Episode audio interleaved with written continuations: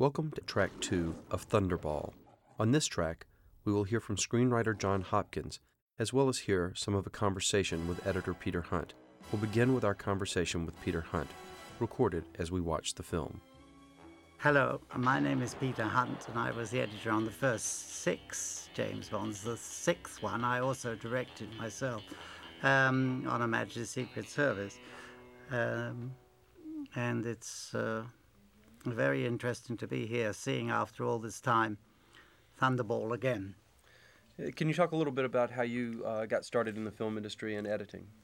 Yes, I started in the film industry as a clapper boy or a, you know, a loader on the camera, camera loader, and uh, worked for a couple of films and a few months in that capacity. And then I was eh, given advice by a very well known producer who said, You won't learn to be anything a director or get very far unless you go into the cutting rooms and learn how to how films are cut and put together. I was young at the time, very young, but I got myself a job in the cutting room as a sort of tea boy, can carrier, and I worked my way up from there. Now, mark you, I'm talking many years ago, 1950. I'm talking about. So it didn't. It, it took quite a time. What was the first film that you edited? The first film I edited was, in fact, The Man Who Watched the Trains Go By, a George Simenon film, which some of uh, some of your your uh, people may remember. Um, it had a large cast in it, and it was a rather large picture.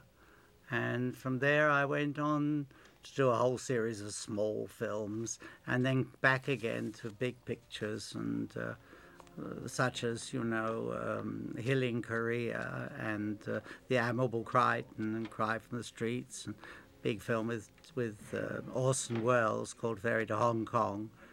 Uh, oh, and uh, things like Bismarck and Damn the Defiant, and uh, a number of others over a number of years.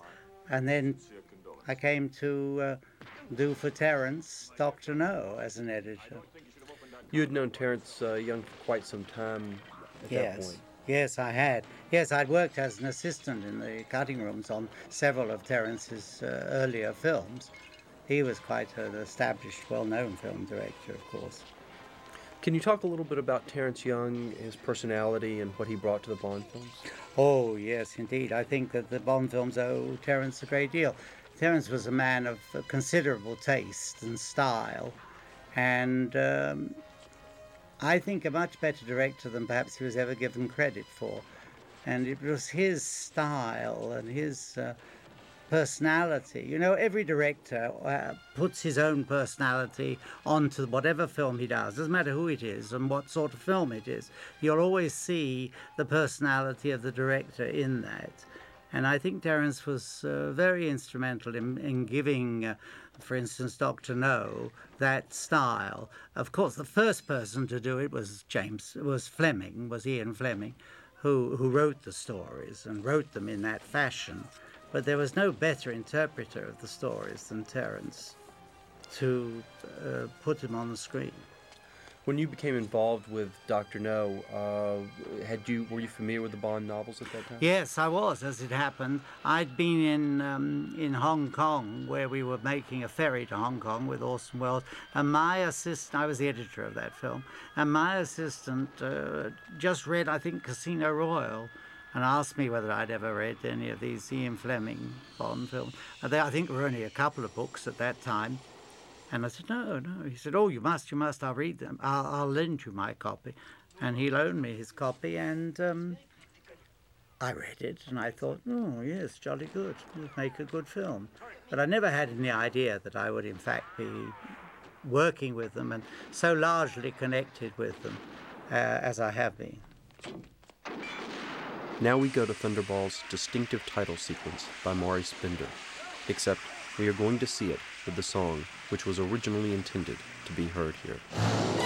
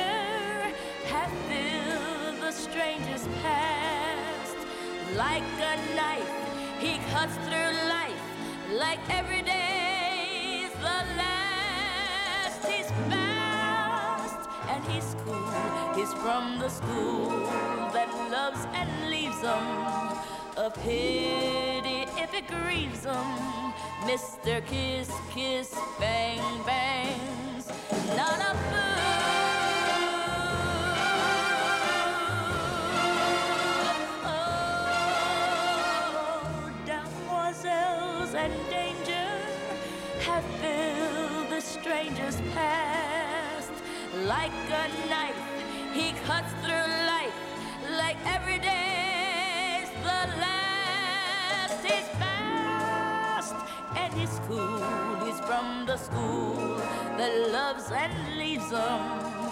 A pity if it grieves him. Mr. Kiss Kiss Bang Bangs,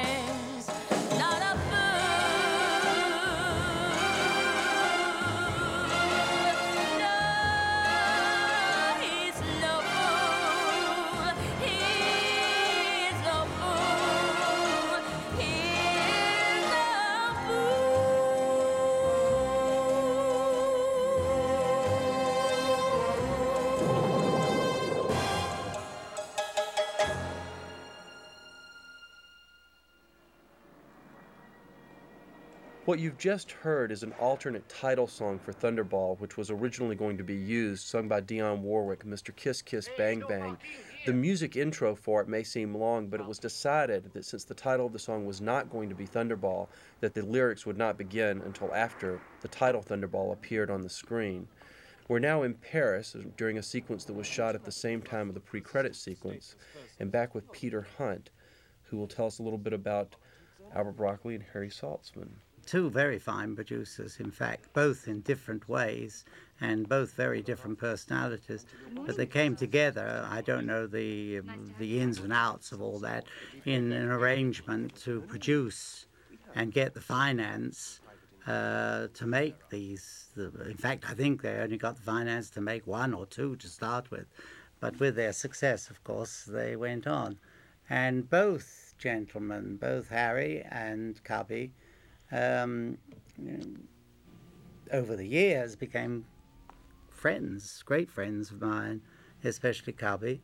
And um, I think that both of them had tremendous input into the uh, producing of these films. They were very clever producers. They spent a lot of time on the pre production of the films and making sure that the style and not so much the style but making sure that the production values would be available uh, and that price and money would be as little of a worry to the creators such as the director and other people art director and people like that.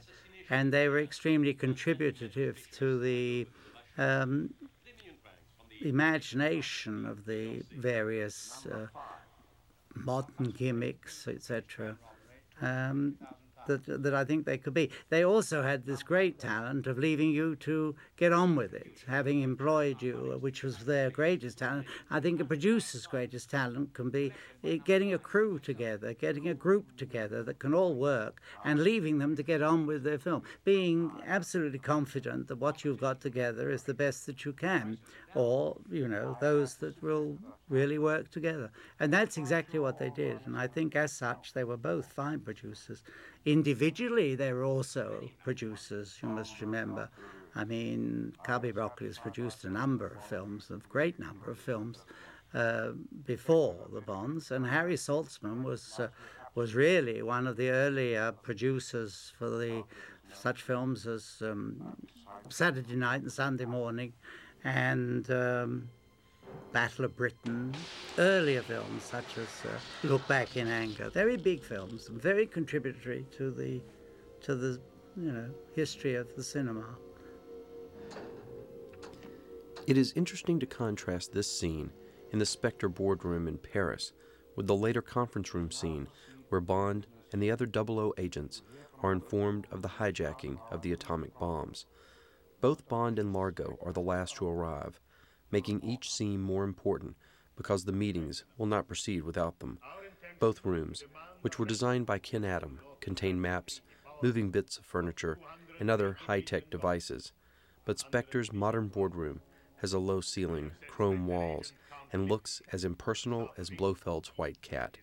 The conference room at Her Majesty's Secret Service, on the other hand, represents a comfortable British Empire image, an expanded version of M's office, with wood paneling, antique furniture, and touches of art.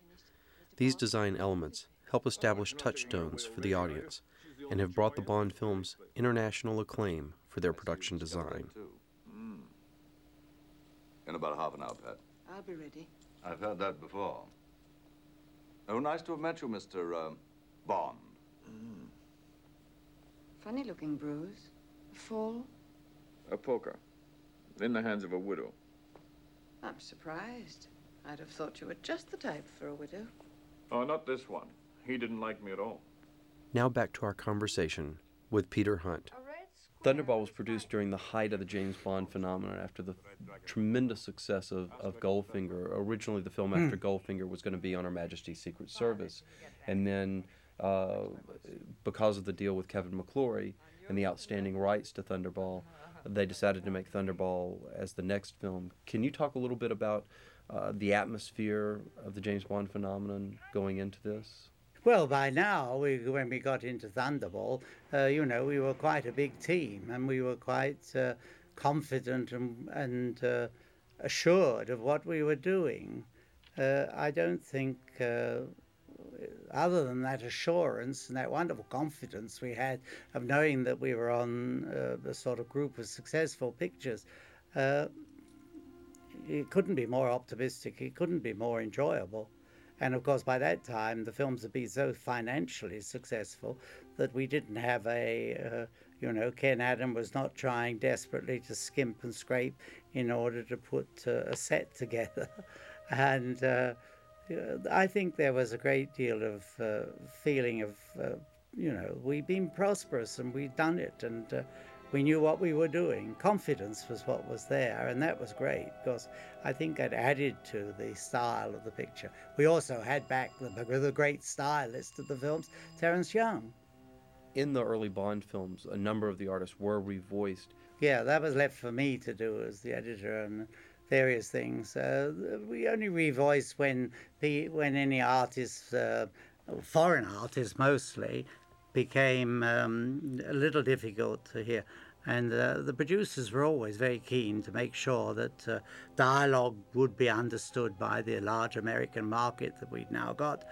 Uh, so, on occasions, only on occasions, we carefully revoiced, but it was left for me to revoice them. And I learned a trick some time back that the way to revoice them was to find some the same timbre as the voice that you're using, uh, you're, you're revoicing. And therefore, I did auditions for voices, as it were. And uh, uh, that was the secret of it. And then the other thing is that you have to be very careful about it. You have to be, you have to take time and care in actually revo- in actually you know recording the voices one of the things in the opening of this curtain, later that curtain is opened with mm-hmm. a tremendous mm-hmm. sound effect of almost like a tearing sheet. Mm. Uh, you worked very closely with uh, Norman Wanstall, who was the uh, dubbing editor uh, on the early Bond films and won an Academy Award for Goldfinger. Uh, Thunderball has equally amazing sound effects in there. Can you talk a little bit about the sound effects and the use of sound in the early Bond films and in Thunderball? Yes. Well, apart from Norman Wanstall, who used to be my assistant, I, I, gave him a chance to be the sound editor on the thing. You must remember also that Pinewood Studios was a marvelous recording studio, and and a great deal of the sounds, um, apart from the tracks being chosen and sometimes shot by Norman, uh, the actual product that you get here is due to the recordist and the sound man in the in the theatre at uh, at Pinewood, a guy called Mac actually, who is no longer with us, I'm afraid, but who was superb with dialogue and and uh, recording effects. And I think he really is entitled to a large amount of the compliments for the sound for the, of the of the effects. All these are shot by me. I nearly went mad with this sequence, I will tell you. Indeed, Peter Hunt's editing and cutaways, coupled with John Barry's score, make this scene an audience favorite. The scene is straight out of Fleming's novel, and because Bond is trapped and enduring real pain, it gives his character a bit of humanity. In 1979, director Lewis Gilbert would use the concept of this scene in Moonraker for a set piece where Bond is trapped in a centrifuge. Back to Peter Hunt, who remembers doing second unit work for director Terence Young. With Terence, as we went on, of course, you know, he often, uh, mainly because of schedules and things like that, would leave over various shots like close ups and additional things. And he would actually say, you know, I know we need some more here, there, and the bits and pieces. And often he'd say to me, go and shoot them, go and shoot them for me, go and shoot. And of course, in the Bond films, where we had several units, it wasn't very difficult to shoot them. So, whilst he would do the sort of main shots with the artists, it was left to me to really get them together to try and make uh, something exciting out of them. See, all this sort of thing was Terence. This was a lovely idea. Uh, Terence uh, the whole idea, but the the excitement and the extra close-ups and and uh, inserts and all those things, I would generally shot on another stage. Well, Terence was notorious for shooting uh, very small, the minimum amount of coverage necessary. Was he? yes, he did. They had. I must tell you that they did have a terrible time with the very first one. It's really rather remarkable that it did turn out the way it did, and it turned out the way it did, as I say, because of the style that was injected into it and luck and the time uh, that we made the film. The audiences wanted something that was going to be of the cinema, as that little girl said, you know, uh, something that was uh, enjoyable, entertaining, and had style and had story. And uh, we were lucky in that. But on Doctor No, we had terrible bad weather in Jamaica. They were they couldn't shoot the various sequences. We had no money. It was the first of the series, so it was very difficult. In fact, in fact, various scenes were were not complete. And with a style of editing that I introduced in those days, which of course now everybody does, but you must remember in those days they didn't. That style of editing was part of the reason, the fast pace, um, sequenced was the reason that, in fact, uh, I think the film was uh, successful. Another reason, let's say, part of it.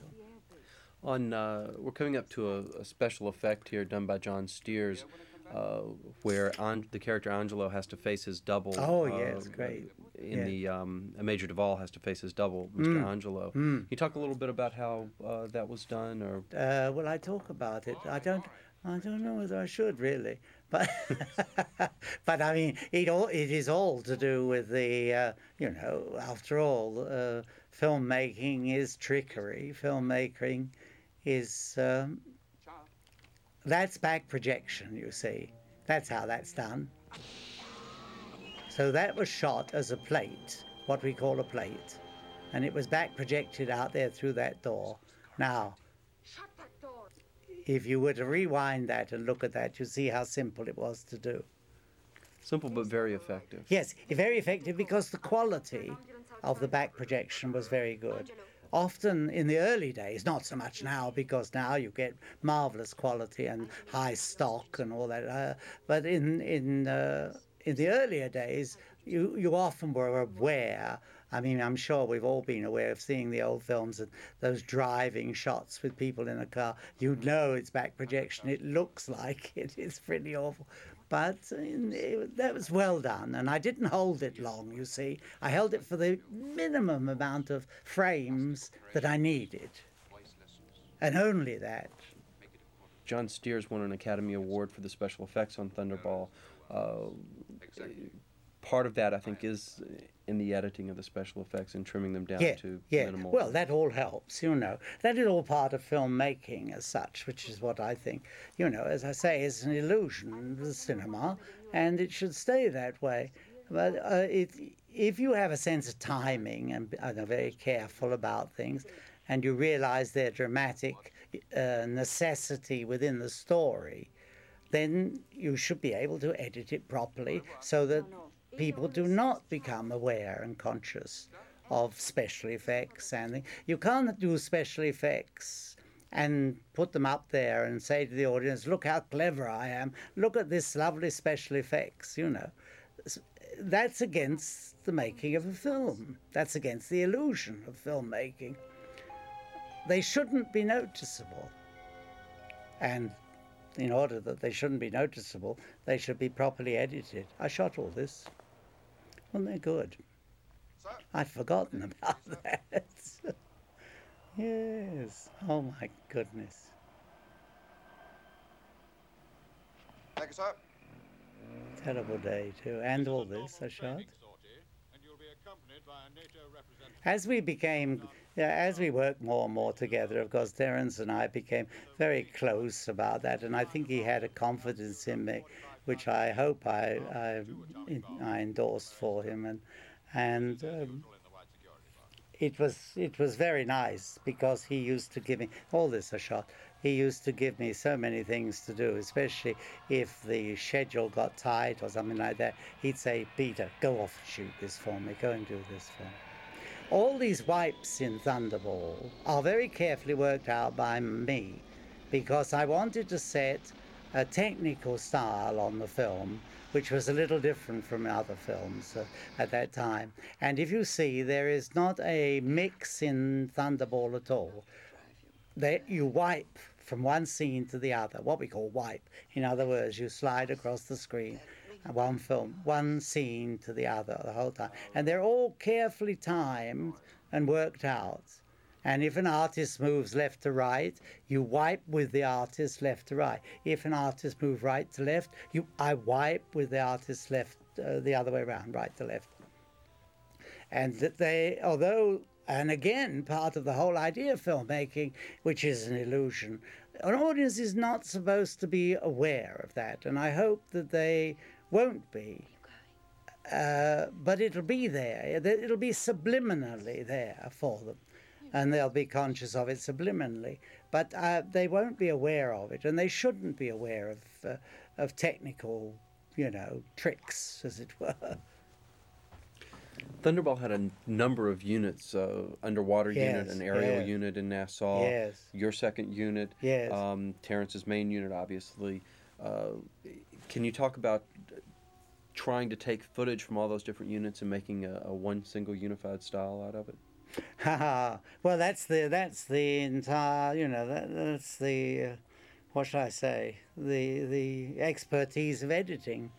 You know, when you think of the enormous amount of footage uh, uh, that is brought in on a film, most films anyway, and certainly as big a film as Thunderball was, as you say, with all those units going and all that, you know, you you have to be experienced about editing in order to be able to keep before you um, a style of editing that you've got. That's why I say very difficult when films today, particularly, have two or three credits to the to editors. You know, I don't know how three editors edit a film. I'm sure, and often you can see it.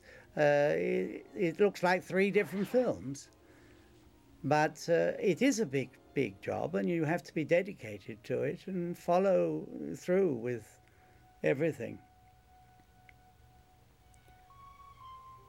Hmm. We're coming up on some classic Peter Hunt editing. Uh, the man being pulled through the window where you. Oh yes, well you know, classic only because uh, it didn't quite work, did it? But um, with a smart piece of scissoring as I call it, we made it work. And we didn't hang about, did we? we soon got away from it. It was the impression, anyway. You didn't need, uh, you only needed to get the impression. You saw all that there, the shadow coming and the guy's hand. What more did you need? Nothing more. Boom, away. But you speeded this little segment of film up here, even though it doesn't seem Did I? much speeded up. I often did those things in order to give us, uh, to complement what I thought was going to be a sound, you know, to complement on it and make it, um, and make it a bit exciting. No, it most certainly could not. Oh, Haven't you had enough exercise for one evening? uh, it's funny you should say that.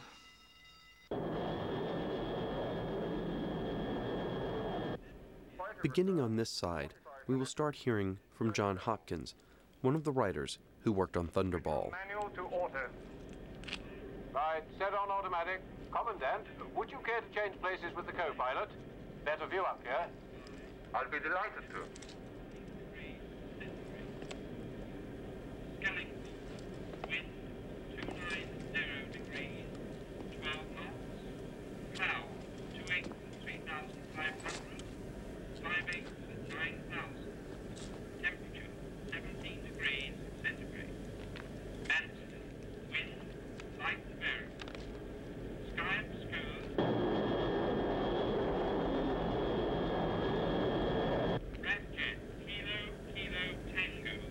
Hopkins was born in London and studied at St. Catharine's College in Cambridge.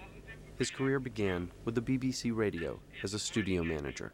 He started writing drama while working at England's Granada Radio Network, producing several short plays. Hopkins returned to the BBC as a television writer, working on the influential and award winning series Z Cars. Interestingly, Z Cars featured a young actress, Judi Dench, who would later go on to play M in 1995's Goldeneye. In 1964, John Hopkins left the BBC to pursue other writing opportunities. After Thunderball, John Hopkins wrote the acclaimed triptych of television plays, Talking to a Stranger. Later, Hopkins would team with Sean Connery again to make a film of his play, The Offense, a powerful drama of a cop who loses control. The film was made by United Artists as part of their deal with Sean Connery to lure him back to the role of 007 for 1971's Diamonds Are Forever. John Hopkins also wrote the outstanding miniseries Smiley's People, based on the Jean Le Carre novel, and more recently, Hiroshima for Showtime Cable Network, a forceful, dramatized presentation on the dropping of the first atomic bomb. Hopkins is married to acclaimed actress Shirley Knight and continues to write for films and television. Thunderball proved to be Hopkins' first freelance assignment. It all began with a meeting with Harry Saltzman, where Hopkins came to talk about writing a very different type of spy film. Meeting Harry Saltzman was somewhat of an event to a young lad who had mainly do- done television up until this point. And going to his office was like going to prison. You were taken in, you were put in a place to await the attention of this amiable man who was completely incapable of le- letting a telephone ring. He had a dozen people who would pick up the telephone for him if they could only beat him to the telephone. But they very, very rarely did. And uh, there was a time, some years later, I was at London Airport waiting to go to uh, America, and the airport was fogged in. and standing in a line of maybe 50 people, anxious businessmen, was Harry Saltzman, waiting to get to the phone. And I think it's the most tortured face I'd ever seen as he watched and counted and waited and sent minions off to other telephones to see if he could get ahead of the line there. But he was a great man, and many films were started or finished because Harry Pocket was always open. I was hired by Harry Saltzman to write the screenplay for Funeral in Berlin, um, which was a series of films, as you know, with Michael Caine, that um, had already begun with the Ipcress file and went on very successfully over the next few years. But Harry Saltzman uh, told my agent that he felt he needed to know me a bit before I was launched on a project as expensive was the word nobody used, but uh, that's what they meant. Uh, taking the risk with this person who'd only written television. I was moved on to Thunderball because Harry was using that as, uh, as he said, as a means to get to know me. John Hopkins remembers traveling to Paris, where the opening of Thunderball was being filmed, an event timed to coincide with the French premiere of Goldfinger. The first thing I did was catch a plane to Paris to write the sequence that um, begins Thunderball, but it was taken as an opportunity to open the film in Paris on the Champs Elysees uh, while Sean was actually in Paris for the filming because Sean was not easy to get to premieres. I think I think he missed all the Thunderball premieres, but, but who can blame him when at the um, Paris premiere he was harming none, sitting in his car, driving up to the front of the cinema when somebody, some young lady, threw herself parallel with the ground through the driver's window into his lap. It was a spectacular. It was. I felt when I saw this, I was standing um, on the sidewalk watching the girls go by, and uh, I dumbfounded. I thought, I'm really in filmland now. They're, di- they're throwing themselves through windows. The man's drowning.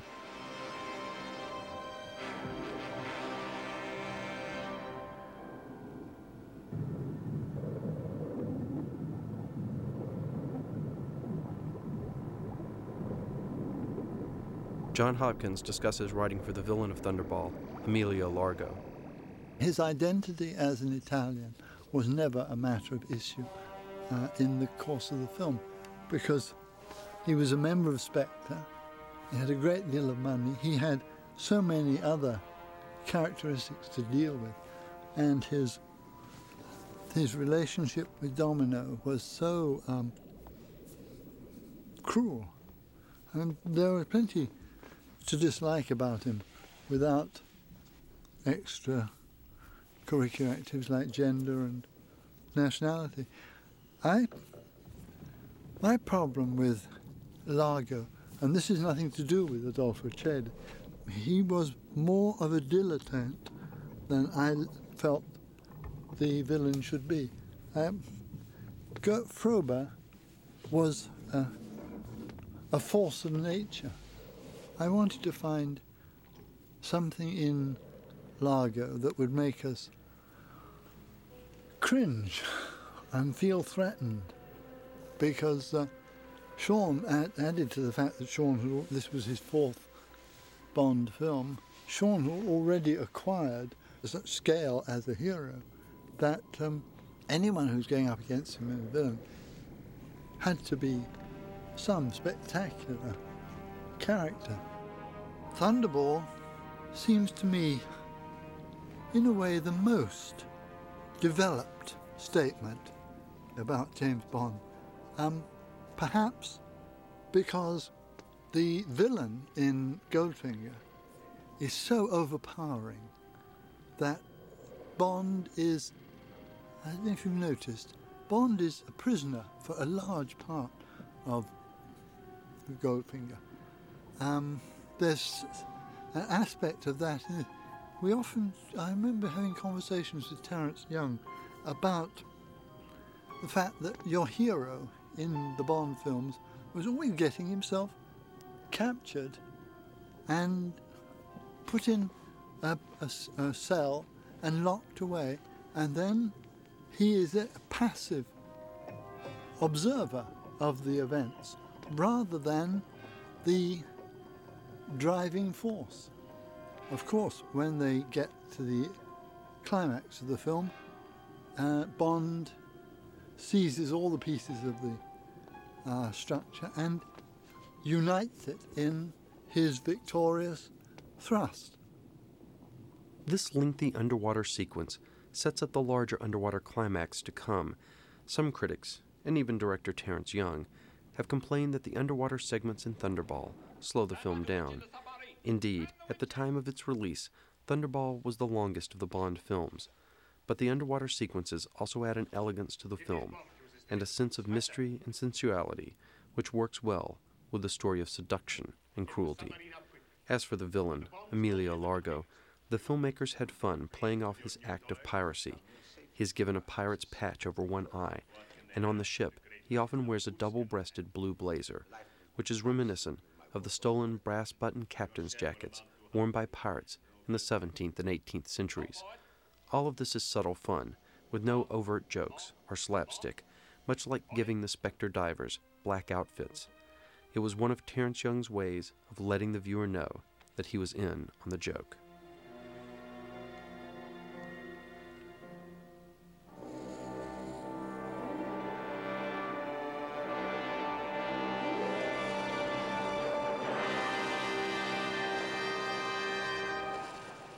Paris, sir. Number one on the scrambler. Number two speaking. Phase two completed. Number two has done well. Unlike Count Lippe, whose choice of Angelo might have jeopardized the success of our project. Send a message to the execution branch. We're coming up on another inside joke, which comes courtesy of Sean Connery. As James Bond leaves Shrublands, Nurse Fearing wants to know when she will see him again. He tells her, Another time, another place. That also happens to be the title of Sean Connery's first major film, where he had a modest role opposite Lana Turner. Keep in touch. Anytime, James. Any place. Another time. Another place. Notice here how the license plate on the Aston Martin DB5 is obscured. This is because some of this scene was shot with the film flipped, reversing the image. Thus, the license plate number for the DB5 would read backwards when shown on film. Now back to screenwriter John Hopkins. An element in Bond which I don't think has ever affected British film before is the extraordinary casual brutality of events. The morality of film was that no one got away with blowing people up in their motor car.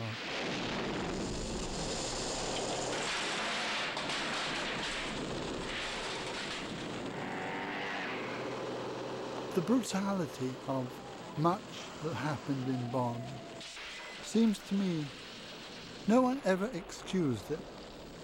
They said it was a fact.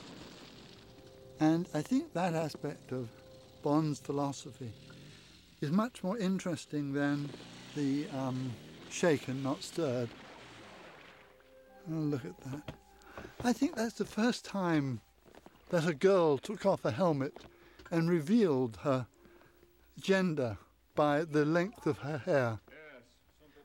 James Bond has always been a global phenomenon, and thus we've included on this Laserdisc some foreign language versions of a few scenes. We begin with 007 in French.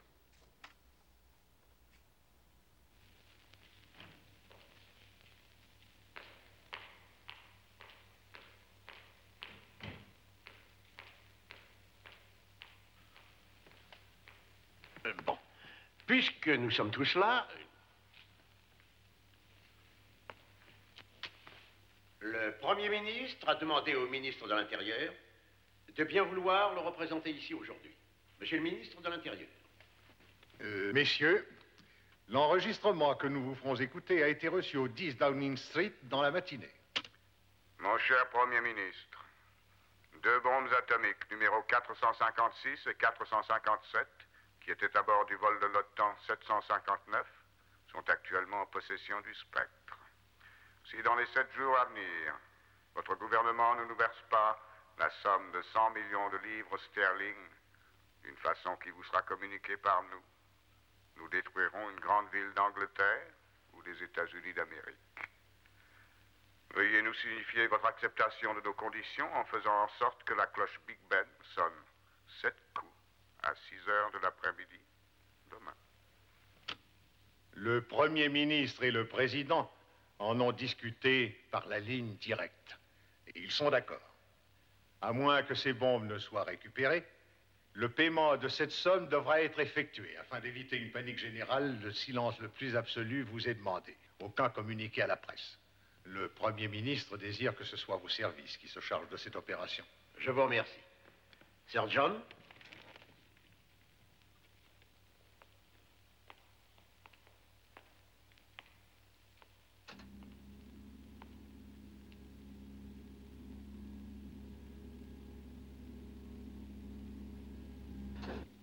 Ce cercle représente le rayon d'action complet de ce Vulcain.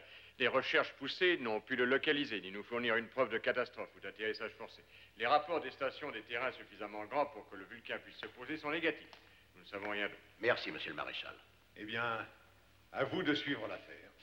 Gardons le contact par le Premier ministre. Merci.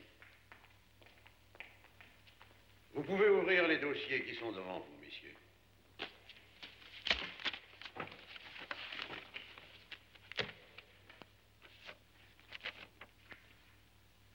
Code de l'affaire, opération tonnerre.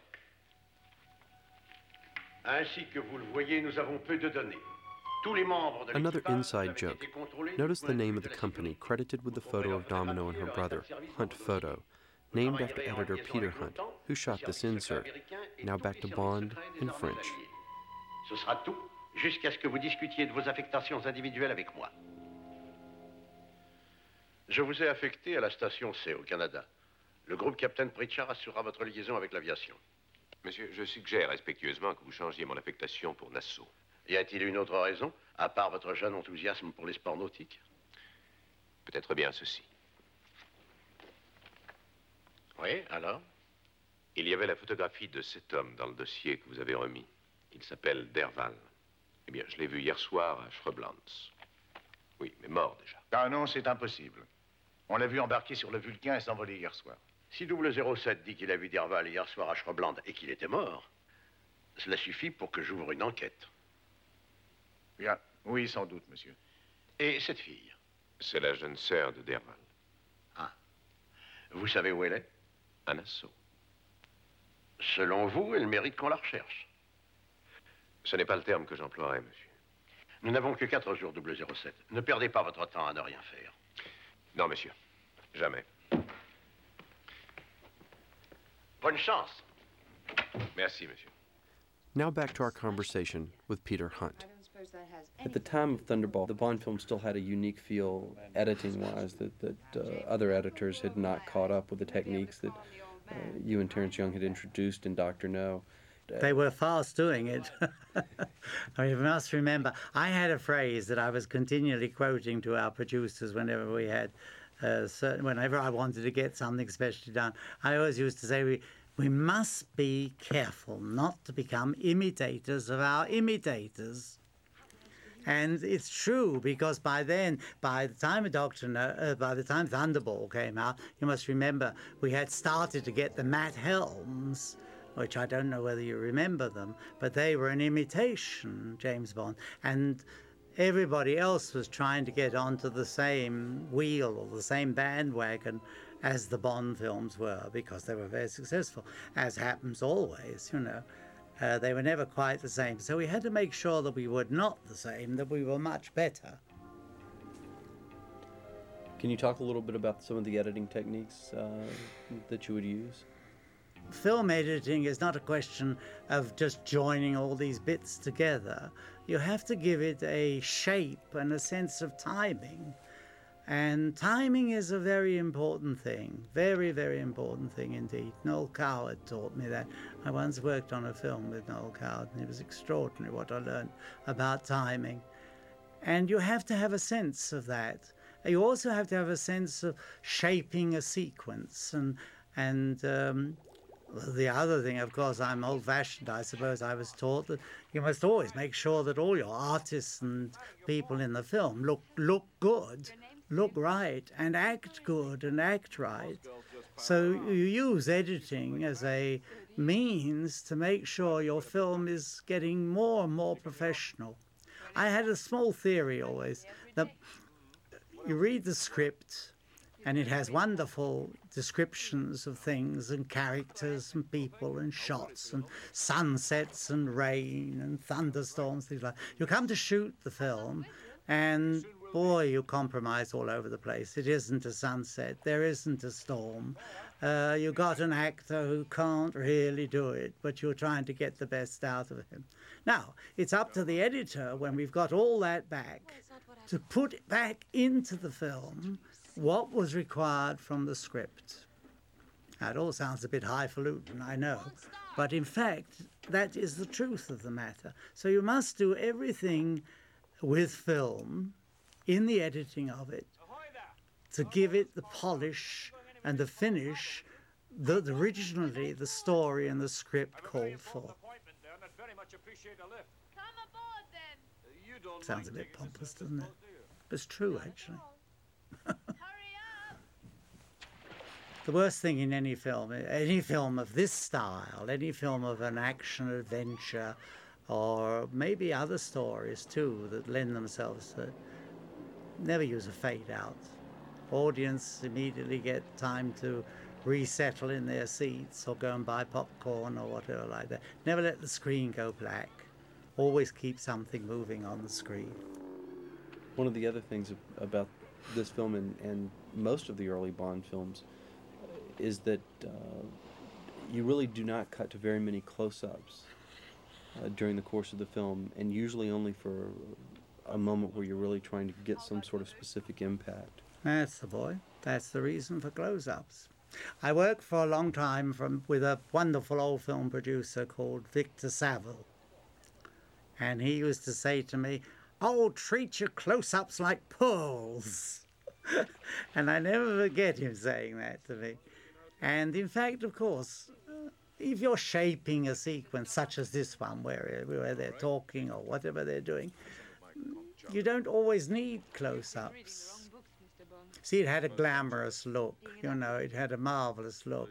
Uh, today, you see films that have got glamorous backgrounds that they shoot really for TV. They wouldn't have this, they would shoot just a close two shot or whatever, you know. And you've lost all that great ambience that we were trying to put into the style. That's what I call a style, too. We gave the audience something always that they could uh, feel was glamorous, that they could wish for. Let's take a moment to listen to James Bond as he sounds in Italian. Posso venire? Vorrei farne la conoscenza. Oh no. La vedrò di nuovo? L'isola è piccola. Potremmo cenare insieme. No. Mia cara ed evasiva Dominò. Come io... fa a saperlo? Come fa a sapere che i miei amici mi chiamano Dominò? È sul braccialetto che ha la caviglia. Ah sì, che occhietti aguzzi che ha. E non ha sentito i miei denti.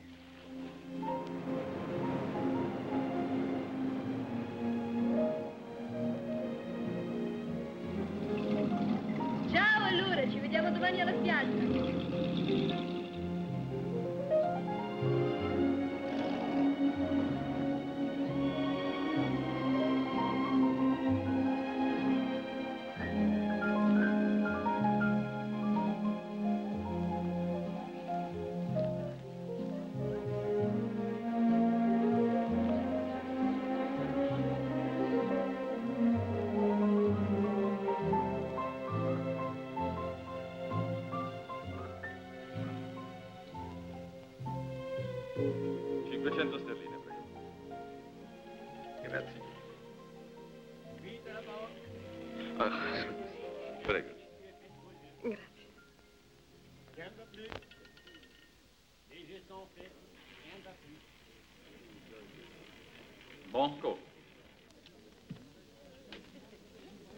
200.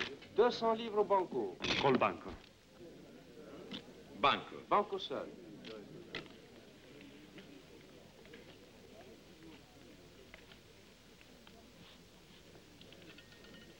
Carta. Carte.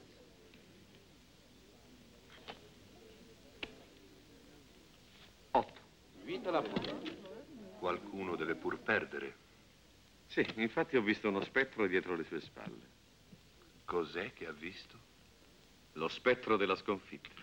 La sua fortuna doveva cambiare. Si fa presto a vederlo.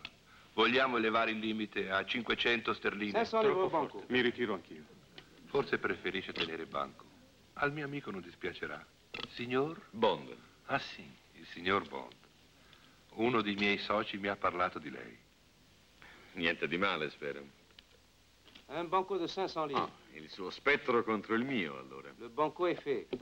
Lei mi vuol mettere addosso il malocchio, eh? Sappiamo come regolarci in questi casi dalle mie parti. Mi esorcizzi pure, vediamo che effetto fa sulle carte. Nessuna. No. Sette. 7 à la pointe.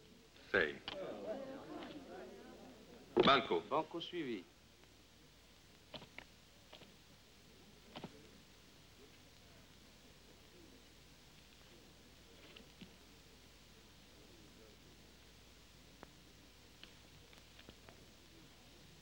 Otto. 8 à la pointe.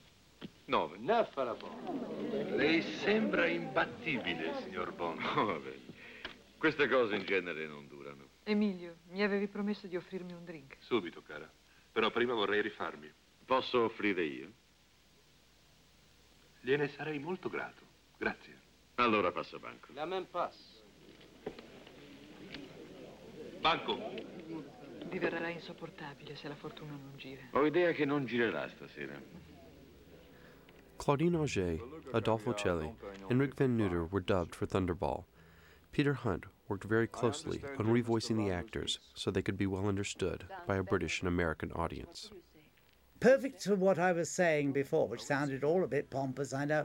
But the idea is you must make this artist as good as you can in the editing, even if it means revoicing her or whatever. But you don't publicize the fact. You don't take away from her professionalism as an actress, or, for that matter, Adolfo Celi. Well, she certainly had a, a very illustrious career, actually. Yes, done she's- a number of films. uh, Yeah, she's lovely. And did a number of films in France before. Yes, that's right. Well, French, she would have done them in French anyway, but um, which is fine. That's why, again, as I say, you must we one must not take away from them. One must always work to make them better in cutting, in in everything, in whatever else, whatever you can do. The way you hold me.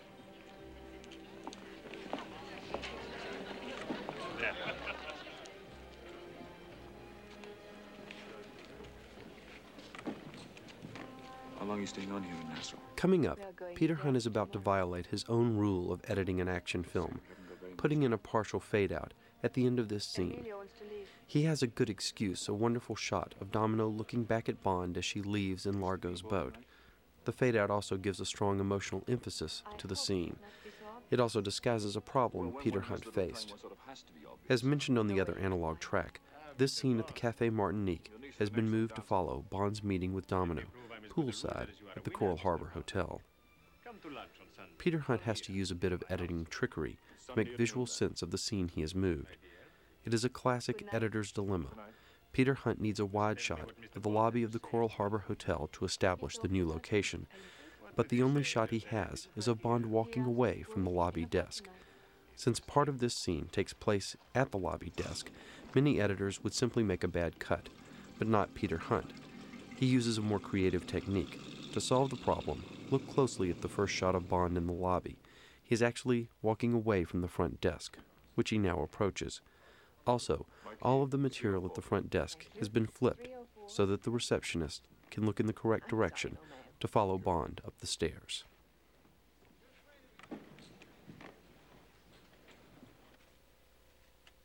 As James Bond hunts for Largo's henchman in his suite, we should take some time to look at the career of composer John Barry. Barry was born John Barry Prendergast in 1933 in York, England, a town best known for its narrow medieval streets, its cathedral, the York Minster, and railroad junctions. Barry's father owned a chain of cinemas, which allowed a young John Barry to see his favorite action film, Gunga Din, over and over. Barry studied music from an early age, and his mother, a well regarded pianist, taught her son to play. Barry learned the basics of orchestration from a classical teacher at the York Minster Cathedral, and when Barry was drafted into the Army, he quickly began to provide orchestrations for the regimental band. When Barry returned to England, Barry was inspired by the new music coming from the United States. rock and roll. It was lean, jazzy, and had a new electric sound. In 1956, John Barry Prendergast only used his first two names when he formed a combo called the John Barry Seven. Barry wrote some songs, played trumpet, and even sang in the style of Elvis on a few singles, but it was the instrumental sound, which was cleaner than the American rock and roll and attracted immediate attention.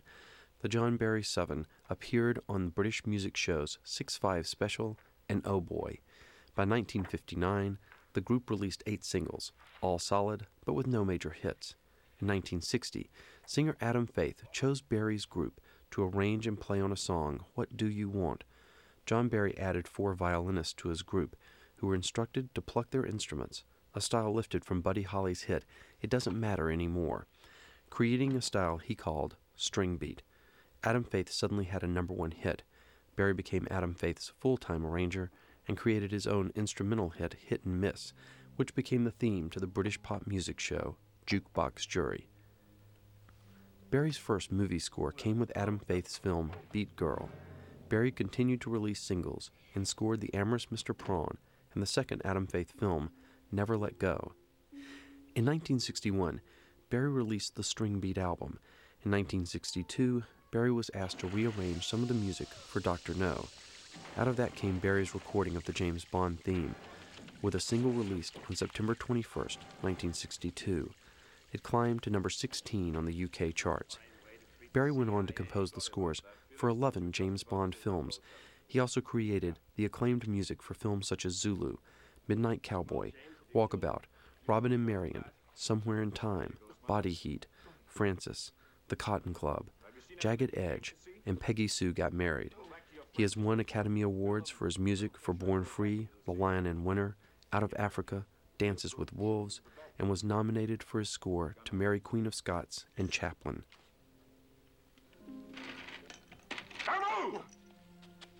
Who was he? Like I said, a small fish, working for a Mr. Largo. He's got a yacht we should take a look at later.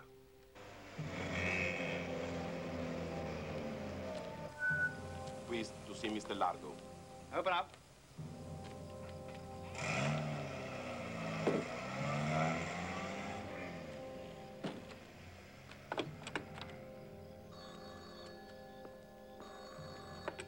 Now back to our conversation with Peter Hunt. Can you talk a little bit about uh, the wait a minute. revoicing of, of yes. Adolfo Celi? here? There's his real voice, of course. That's all of that is is Adolfo Celi. What happened?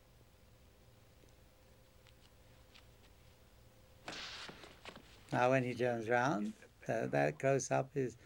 He didn't say that in a, in a way that I could un- that the audience could understand, and we popped in the revoice.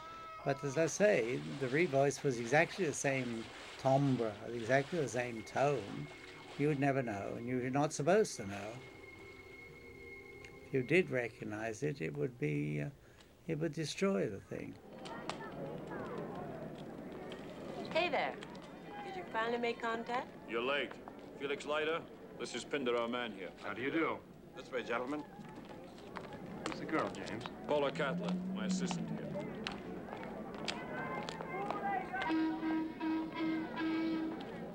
John Hopkins discusses a little bit of his philosophy of dialogue. I think the important thing for me about writing, and writing is dialogue in films, I mean, the director sets up the sequences, the shots, and the locations. My job is to provide the dialogue, what the characters are thinking, what they're saying, is our access to their um, thought process and why they are doing what they're doing. I have one thing to say about my own, as I understand my own technique of writing, is that far too much emphasis is placed on surprise.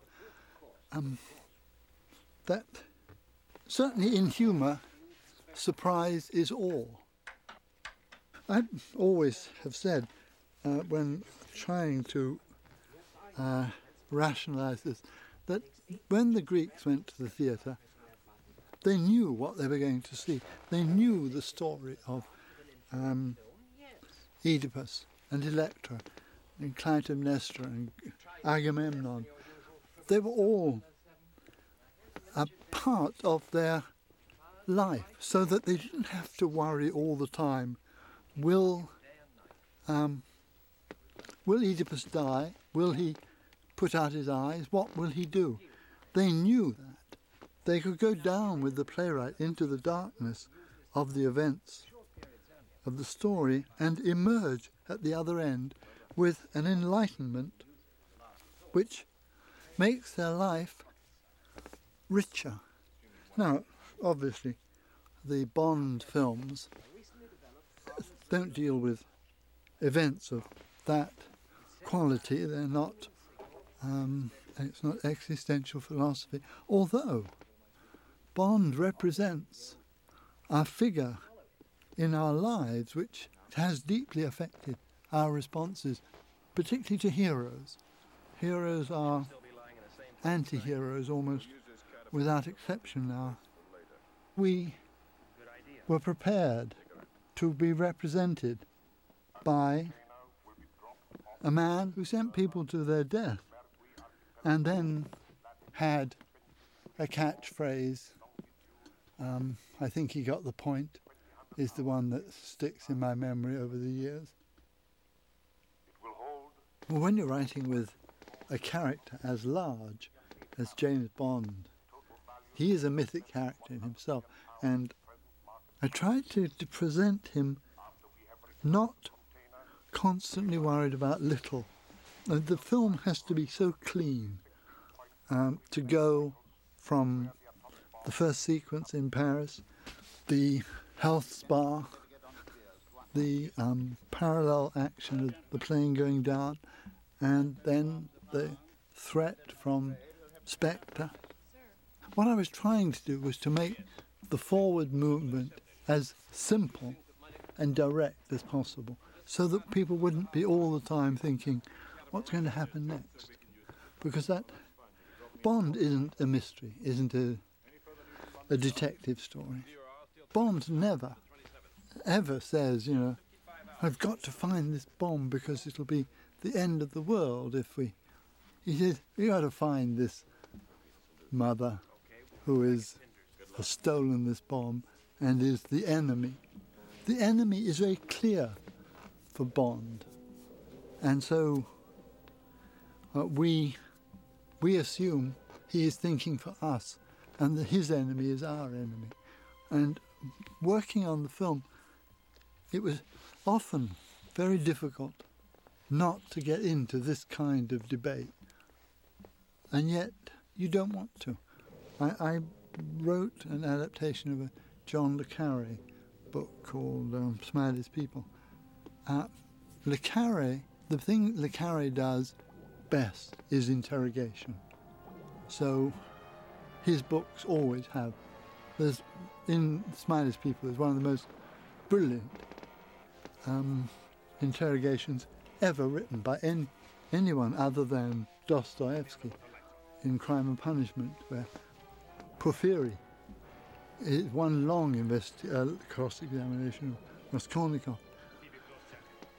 Bond doesn't interrogate. He does, we don't have scenes where he sits down with someone and says, "What did you do then?" His philosophy of action, it seems to me, is to decide which one is the villain, and then nail him.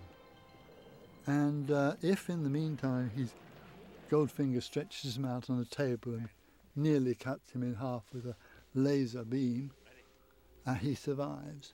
It's his job to survive to survive for the moment when he's brought on to kick the field goal and win the game. He's there. He's always always waiting. Sometimes you have to take him out of the action. I seem to be working out why he spends so much time in positions of imprisonment. But his job is to stay alive and be ready for the big finish and the big finish gets bigger and bigger.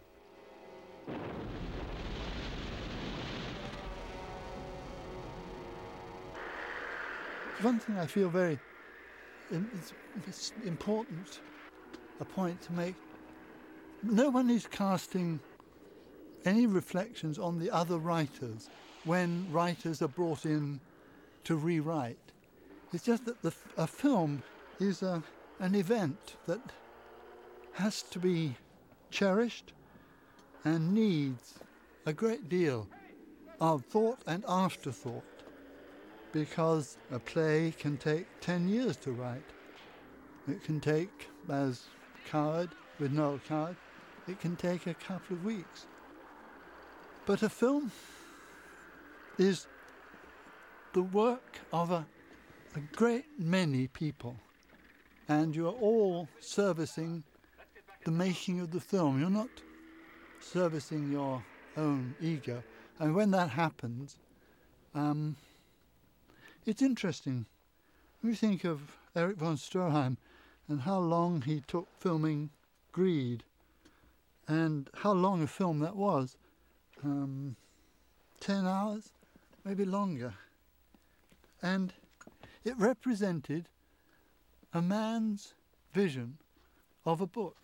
Now, Bond was not that serious, but Bond made great demands on everybody who worked on it. It's no reflection on the other writers. I was not brought on to the film to uh, do better work than they had done. Uh, their work was excellent. And Richard Maibaum wrote many very good films and was a producer. And it's not that I was doing better work than he had already done, but that attitudes towards Bond changed.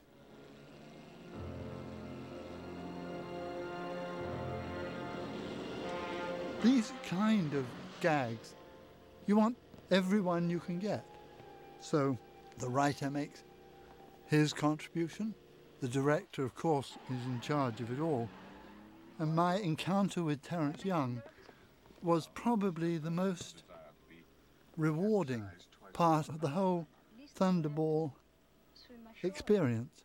I met Terence uh, in, London before we flew to Paris, and I remember I had already encountered his films, but uh, he was an extraordinary director and an extraordinary man with a great deal of, as has already probably been said, a great deal of charm.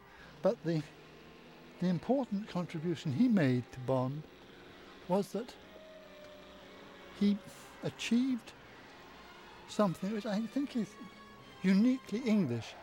Uh, he didn't let it become too serious, and he developed the climate where it was possible for Sean to deliver his famous one-liners. And uh, there are many of them which have gone down in film lore. Terence said we start at the beginning and we work our way through, but uh, not to destroy other people's work. The quality of Terence's jokes were often underrated, whereas the quality of Sean's jokes were always appreciated because he was delivering and Terence was just letting you know that if you wanted to look more deeply into the fabric of the film, there was plenty there to keep you happy. His taste was extraordinary. And now, a little James Bond in the Spanish language. Sí que salió, pero estuvo fuera seis horas solamente. Y desde luego no pudo recorrer 500 millas en ese tiempo, no. En seis horas unas 90 millas, yendo y viniendo a toda máquina.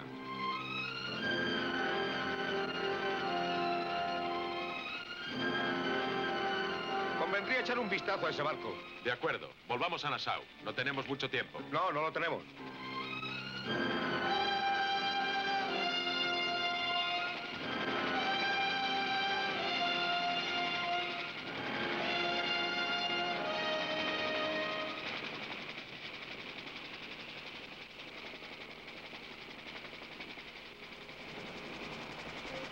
The foreign language versions of Thunderball reveal that some scenes in the film were cut in different countries. This scene was cut out of the Spanish version and was never dubbed. You would like Bond there. I can think of no better arrangement. Because he tries to make love to your woman? Because he is Bond, and as an enemy of Spectre, should be killed. Mark! If Bond had died last night as a result of your hastiness, his government would have known for certain the bombs are here. When the time is right, he will be killed. Paul! I shall kill him.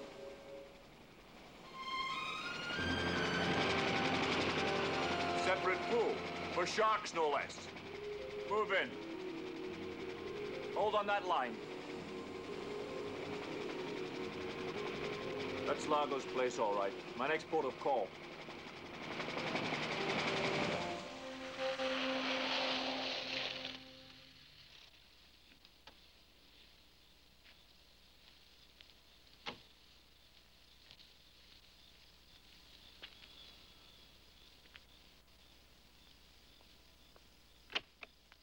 ¿Señor Largo?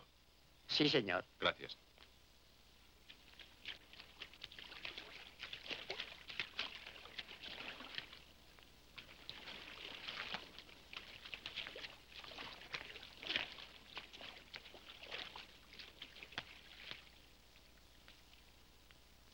¿Me permite? Vaya, señor Bond. Claro que sí. Eso suena sumamente incitador. Señor Bond, bienvenido a Palmira. Es un placer. Espero tan solo no haber interrumpido nada. No le comprendo. Creí que tal vez tuviera otra visita. No. Eh, Esta escopeta parece hecha para una mujer.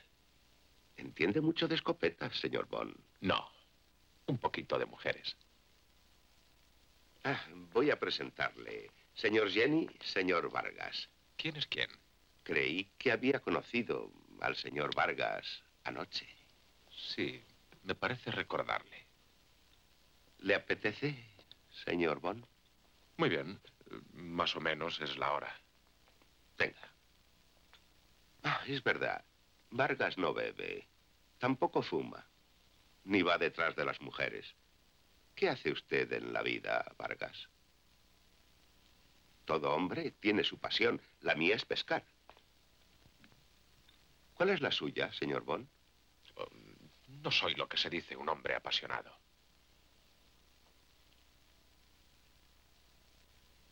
Oh. es hora de que vaya a cambiarme. ¿Permite que le enseñe la finca? Tendré mucho gusto. Ya me lo figuraba.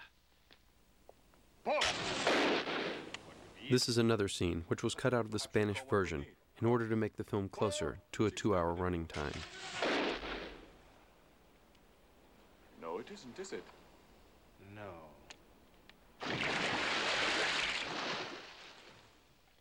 Colecciono estos ejemplares para varios acuarios de investigación. Magníficas criaturas. Adorables. Los famosos tiburones gruta dorada, los más salvajes y peligrosos. Saben que es hora de que les sirvan la comida. ¿Ese barco es suyo? El disco volante, sí, estoy muy satisfecho con él. ¿Cuánto alcanza? ¿15 nudos? Bastante más, casi 20. Puede que le gustase visitarlo. Ya lo creo, muchísimo. Emilio, el almuerzo está servido. Gracias, querida. Venga usted, señor Bond. La crema de ostras está exquisita. Mm, Dominó, he pensado que como esta tarde voy a estar muy ocupado, quizá el señor Bond tenga la bondad de acompañarte al Junkanú. Es nuestro carnaval local. ¿Será mi invitado esta noche, señor Bond? Qué amable es usted. Tengo mucho gusto.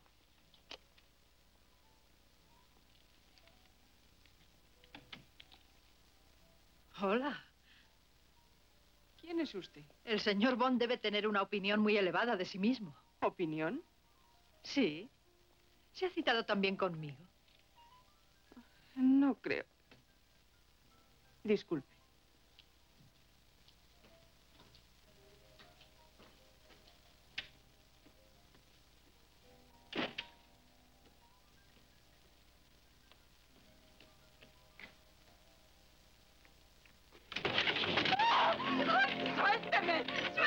¡Suélteme! ¡Suélteme! Está haciendo demasiado ruido. Utiliza el cloroformo. Back to editor Peter Hunt. Ah, the Junkanoo. The Junkanoo. I was with a unit, a, ca- uh, handheld cameraman. Wonderful cameraman he was, and we were going through the crowd and doing all the. Terence was up on a on a, a balcony with the first unit doing all their crew and this dialogue, this balcony, and he shot most of the other things from this balcony with another camera further down. And uh, I whizzed around and did all the bits and pieces and inserts and whatever, which you'll see quite a few when she gets shot. Can you talk a little bit about how the Junkanoo was set up and shot? It was obviously a mammoth sequence of the huge. Oh, they all did it. They were absolutely marvelous. All the people of the of Bahamas, they made their own clothes. Every year they have this uh, this pantomime, this uh, yearly thing like a Mardi Gras, and they make all these uh, costumes and this whole procession themselves out of whatever they've got, paper and bits and pieces. And through the auspices, I suppose, of Kevin McClory, because he lived on uh, on the island. Um, it was announced that we would have the Junkanoo, we would have a special Junkanoo, and a prize would be given for the special, for the one that would win. And they did indeed have a contest. And uh, the entire group of people that do it each year did it specially for us and made all their costumes and did all their thing and came that night and um, we worked through the night, two nights perhaps, two or three nights, I think, uh, with them recreating their Junkanoo, as they called it.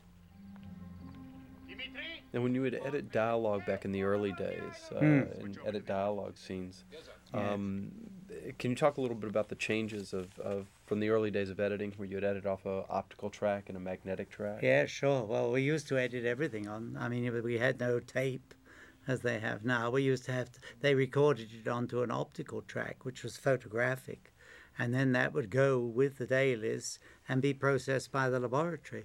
And a print of that, would, the laboratory would keep the negative, as indeed they do the picture, and a copy of the soundtrack, a print from the set, would come back to the cutting room, and we would work with that. Of course, you could see the sound by the squiggles and, and marks on it, and we could read it. We learnt, of course, uh, with an idea of what they were saying, to be able to read where the S's and the these were and various. So we just used to put the sound in sync with the picture and edit the two together when we were cutting maybe action sequences or things that were quite simple. So when suddenly they changed all that and we got uh, magnetic tape, you couldn't see. and it's all supposed to make it did. It made it all much faster, except it was more difficult. We all had to get used to using this sound that you couldn't see. The very first film I did on it, I had all the all the uh, magnetic tape transferred to optical, so that I could do it the old way. But eventually, of course, I learned and went on with it. But that's also another reason too. In those days, remember all those earlier films that you see, which were done with an optical soundtrack. We had to have the optical soundtrack neg cut, and that generally took a couple of weeks uh, on a whole film. So the process was uh, certainly slowed down whilst the film was being uh, sound cut, and you couldn't mix it and dub it all until you got all your tracks and and that they were neg cut so that they were correct and in sync.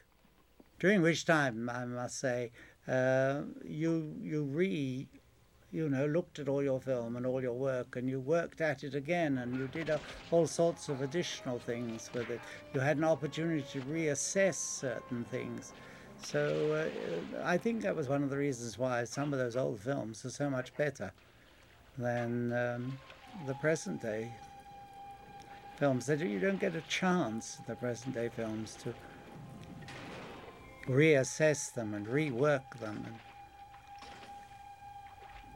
get more ideas.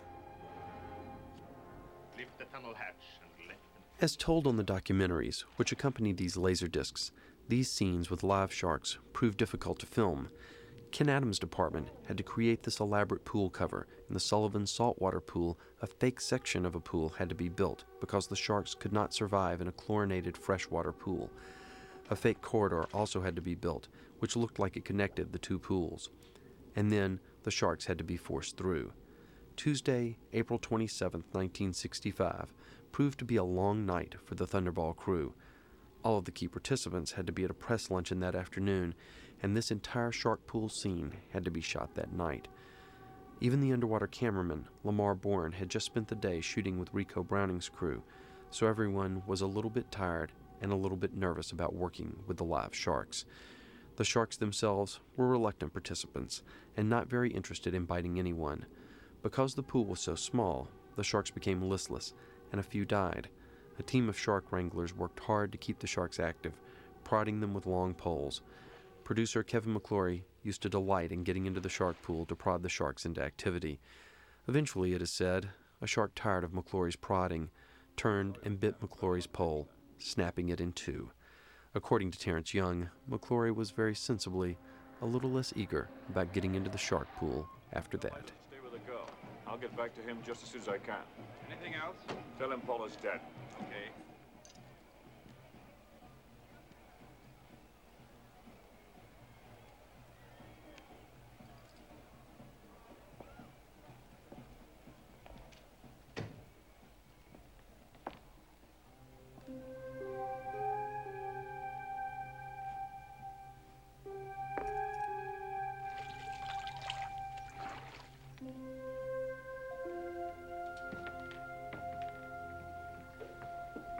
Now back to screenwriter John Hopkins as he remembers how he approached writing the character of Fiona Volpe.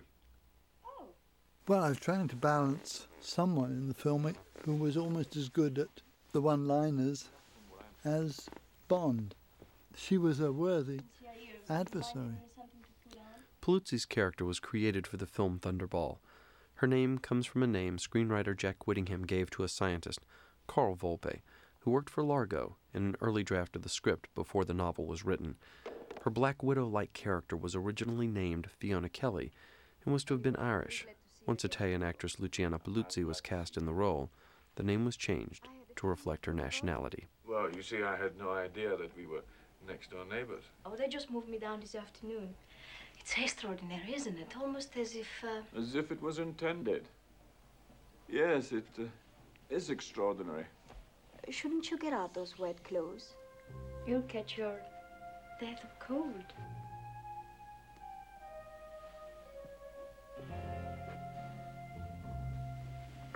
Now, look, you know we're going to be too late. Too late for what? The Junkanoo. I promised my friends I'd meet them there. Perhaps you know them, the Lagos. Questions, questions. All I get is questions. But the music is gonna go on all night anyhow. Enough to drive you wild. Yeah. Do you like wild things, Mr. Bond, James Bond? Wild. You should be locked up in a cage.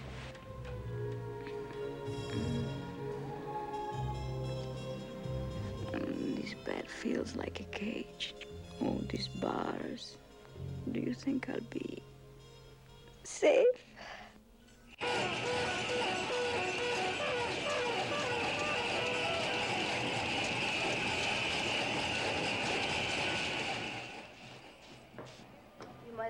Made mess out of my hair, you sadistic brute. John Hopkins discusses writing this scene between Bond and Fiona Volpe. We were writing outside the characterization that we had set on and were letting uh, our audience know that we knew what they were saying and we were capable of answering them. If we're going to let our audience know that we are we're playing this game, that we're using our characters to answer their the criticisms that we have, we have also to maintain the reality of the character. That scene in particular, I think, we'd been working all day the day before, and we're getting towards that scene. And Terence said, I want you to go home now and uh, write this scene for tomorrow. Uh, because we're shooting it tomorrow, and I don't think we're ready to, to do it. So I went home. I worked most of the night. I, I, I felt that I'd been given a lesson, uh, something really significant to do. And uh, I worked very late. I got back to the studio. As you know, films always start ludicrously early. And uh, particularly if you're a writer. And um, I got there, and I, wa- I remember walking onto the soundstage and round the corner of the set, which was the bathroom set, and there was Sean, Luciana, Terence Young, and they had all written a scene overnight. And I, I walked on carrying my pieces of paper humbly, and uh, Terence, Sean said, no, they were doing the scene, that's right. And Terence was hearing their words. And I thought, that's not the scene. Not the scene I wrote, certainly, and it's not the scene that they were working on. And Sean was very pleased with himself. He'd come up with a couple of one-liners that everybody thought were very funny. And I think, I think Luciana was more modest. She had suggestions, but she hadn't written down the scene. And I thought, why did I take them at their face value and go home and work all night? Because I could have done this in the car coming in. Back to our conversation with Peter Hunt and a bit of a shaggy dog tale.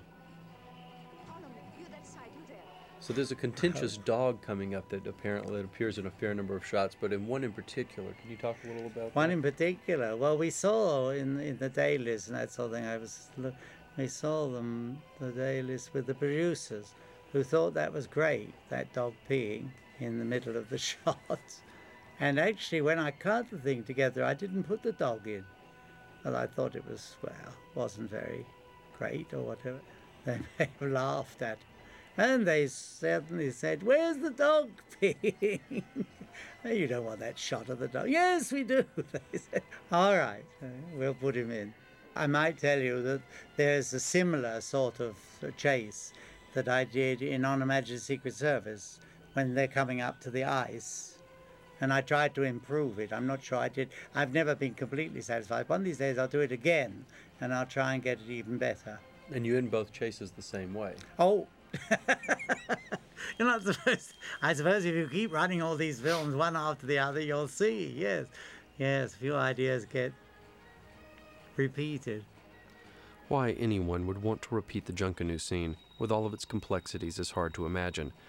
Aside from convincing the locals to create elaborate costumes and parade around all night, the filmmakers had to contend with the crowds that would show up on the Sunday and Monday nights of the shoot.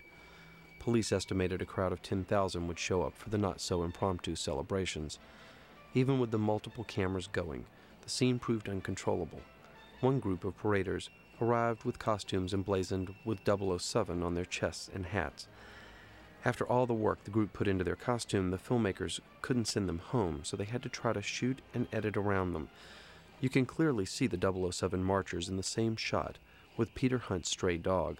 Eventually, even after two nights of nonstop shooting, the filmmakers had to reassemble some of the paraders and shoot new material two weeks later. Back to our conversation with Peter Hunt. Now, originally, this uh, was going to be called the Jump Jump Club until Well- they decided Kiss Kiss Bang Bang would be the title song. Well, you know how the Kiss Kiss Bang Bang came about, don't you? It's the Italians. The Italians used to call James Bond uh, Signor Bacio Bacio Bang Bang. And that's where, the, where it came from. A lot of the um, local people who lived on the island uh, came and did um, extra work on the film and, you know, were invited by various people. You know, they didn't. They get rather bored, and we found it very difficult to keep them. For instance, if you wanted them two or three nights, they didn't mind coming for one night. They thought it was all great fun. But when it got down to the serious business, we need you to match the shot the next night or whatever. Sometimes they didn't turn up. So occasionally they were done in little, little vignette parts like that. Some notes on the man providing the background music to this scene. The King Errisson Combo was a group playing at a local Nassau club called the Conch Shell. For the combo's leader, born Errisson Johnson, the exposure in a James Bond film gave him the chance to break out of Nassau. He first moved to Canada, where he studied drama, then formed his own band in New York. But hotel contracts continued to draw him, and he signed a year long contract in Bermuda playing to tourists. A raunchy comedian named Redd Foxx played at the hotel at the time. After his contract was up, Errisson packed up for Los Angeles to seek his fortune, even filled with tremendous confidence and amazing skill with the bongos and other percussion instruments. Errisson couldn't seem to get a break. Finally, he called Redd Foxx, who booked Errisson into Foxx's restaurant. Soon, Sammy Davis Jr. asked Errisson to appear at the Hollywood Palace Theater for a television special. Errisson soon became a favorite studio musician, working first with Cannonball Adderley and later with groups like Blood, Sweat, and Tears, and artists like Johnny Mathis, John Lennon, Paul McCartney, Ringo Starr, Lou Rawls, The Carpenters, Barry White, Captain and Tennille, Herb Alpert, Quincy Jones, Barbra Streisand, and Thunderball vocalist Tom Jones. He has recorded extensively with the Jacksons, Marvin Gaye, Smokey Robinson, and Doc Severinsen. King Errisson has been seen in other movies since Thunderball, including Tap, The Jazz Singer, and Uptown Saturday Night. He has released 11 albums, including, as of this recording, his latest, Natural Feeling. King Errisson has also been a featured player in Neil Diamond's band for over 19 years. His recordings with the incredible Bongo Band gave him two number one albums.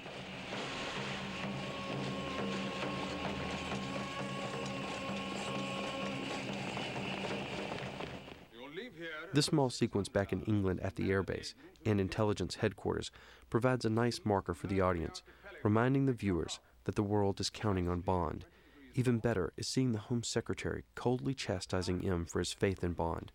That personal touch, that Bond best not let M down, carries more emotional weight with the audience than lectures on the destructive power of the stolen atomic bombs. I thought he was on something. I thought so too, sir. False alarm. Afraid so. He obviously has a highly developed sense of, shall we say, drama. If 007 thought he was onto something. It's a great pity he didn't make sure before he started to shout the odds. Well, we have exactly 14 hours and 50 minutes. And then I suppose we shall have to pay up and look as happy as we can. Shan't we?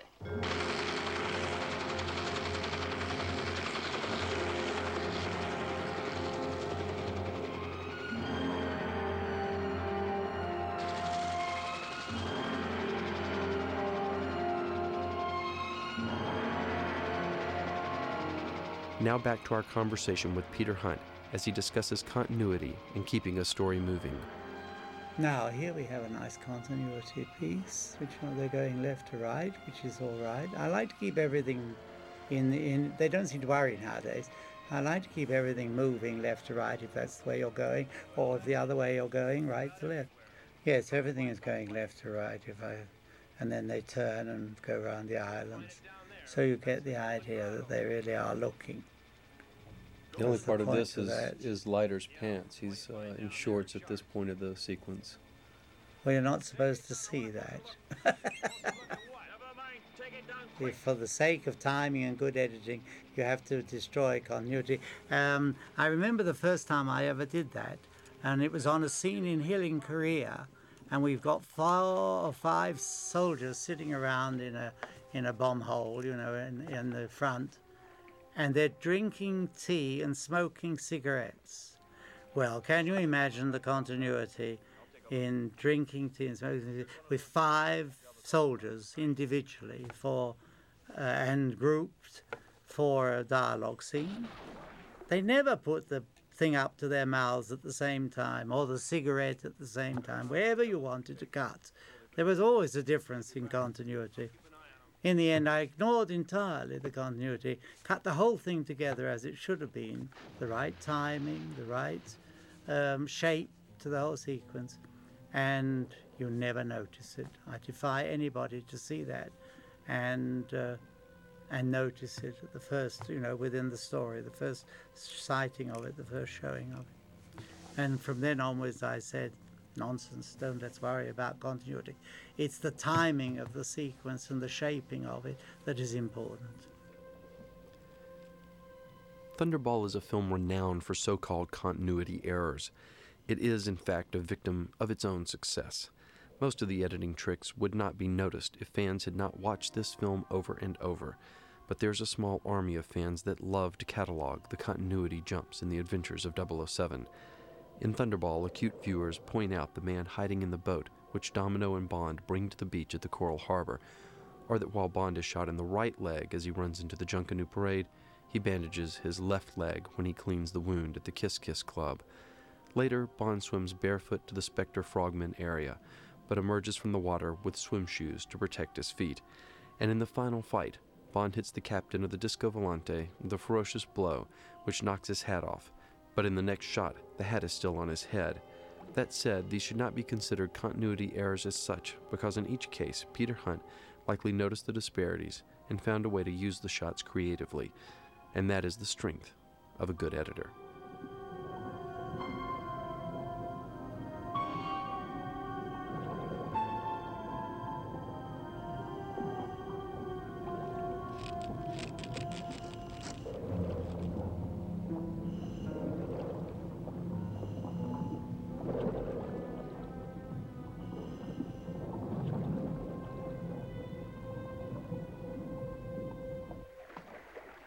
Now back with Peter Hunt. Oh, now he's got trousers on. I see. Okay, fine. That's what everybody goes on at. Now he hasn't got trousers on. the pulling up of him out of the water. Okay. I'm always being. Uh, so many smart addicts to see that. Who are you going to ask? Largo? So watch if you're following the story, you shouldn't see it. Can you talk a little bit about the atmosphere down in Nassau while you were shooting? Oh, it was great. It was very good. They were very hospitable, everybody. It was lovely being down there. The weather, of course, was great, as far as we were concerned, having come from London.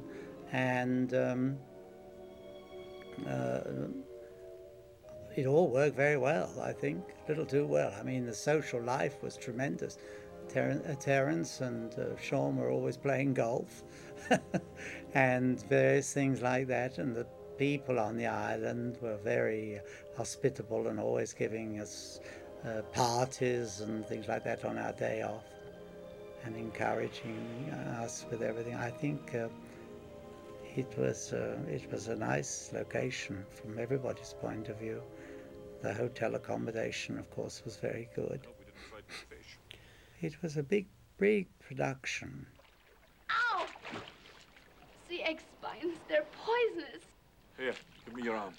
Now let's listen to this scene in German. Setz dich hin. Und dreh dich um. Es wird vielleicht ein bisschen wehtun.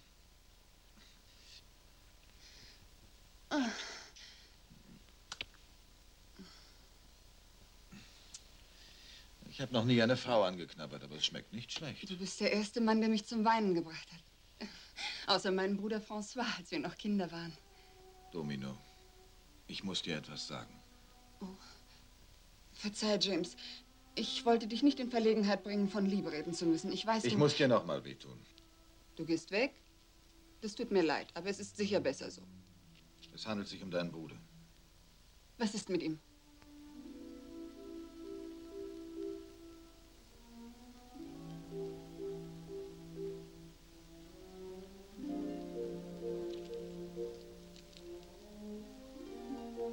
François.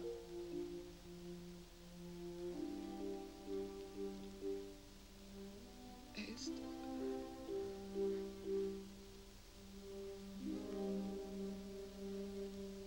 Er ist tot. Was ist passiert? In diese Geschichte sind viele verwickelt. Unter anderem auch dein Freund Largo.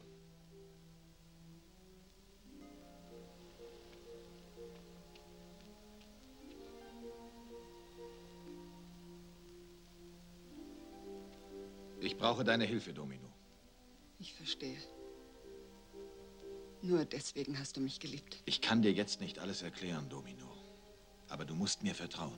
Nur weil du willst, dass ich dir helfe. Largo hat deinen Bruder ermordet, oder zumindest geschah es auf seinen Befehl. Tausende, Hunderttausende müssen sterben und schon bald, wenn du mir nicht hilfst, Domino.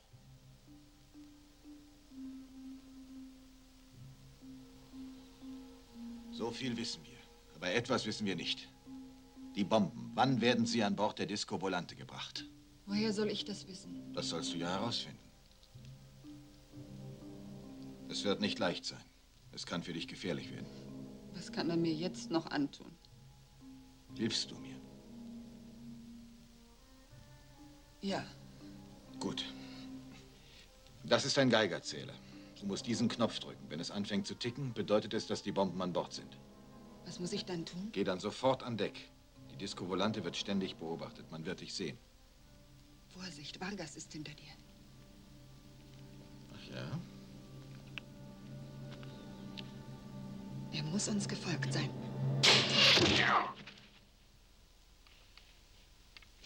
Einer weniger von den Strolchen.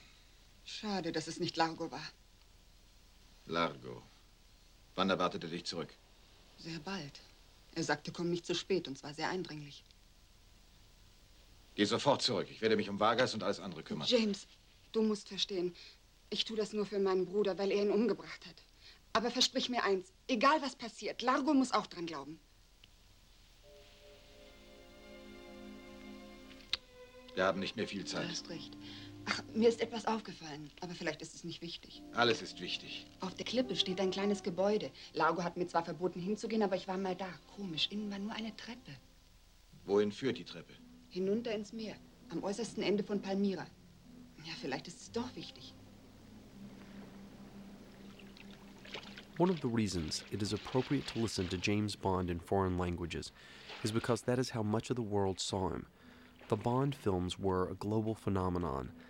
In the United States alone, over 74 million persons saw Thunderball at the movie theater, adjusting Thunderball's domestic gross of 63.6 million for 1995 dollars.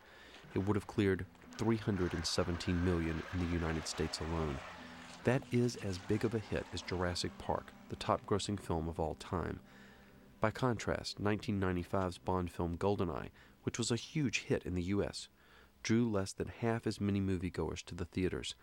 This doesn't diminish Goldeneye's status as a blockbuster, and in 1965, moviegoers could scarcely imagine being able to purchase their favorite movies on video or rent them less than a year after they played at the theater. Nonetheless, it is hard to imagine the fervent fandom which surrounded Thunderball's release. Even the film's re releases, with From Russia with Love and later You Only Live Twice in the United States, and with Goldfinger in the United Kingdom, were huge box office draws.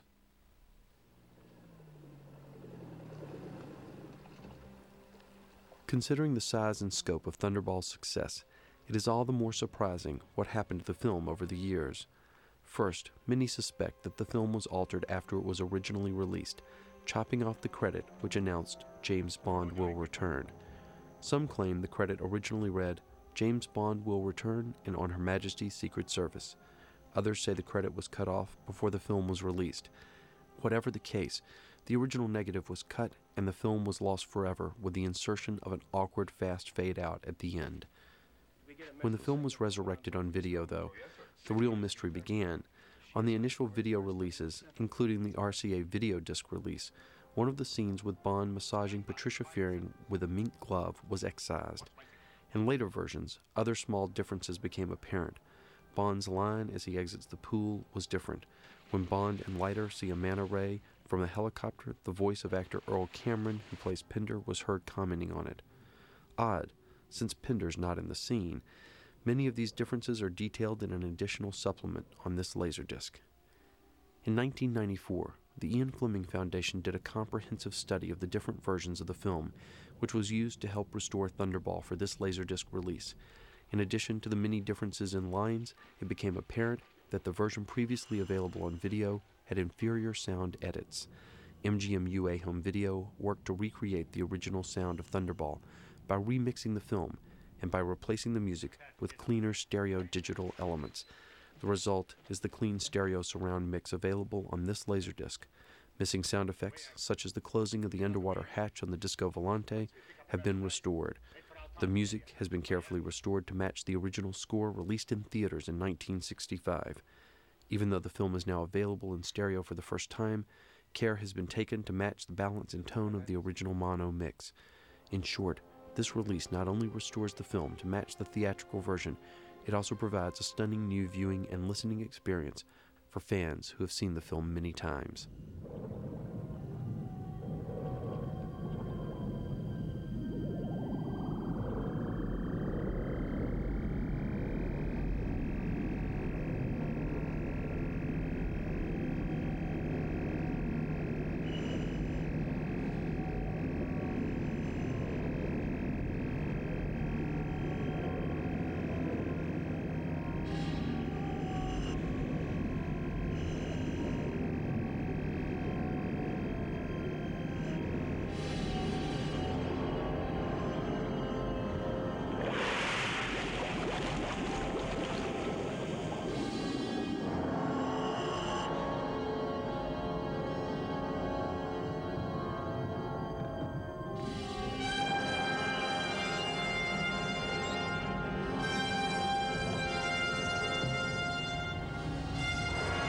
One of the differences between the original theatrical release and the earlier video releases is during the upcoming fight between Bond and Largo in the pens where Largo is hiding the atomic bombs.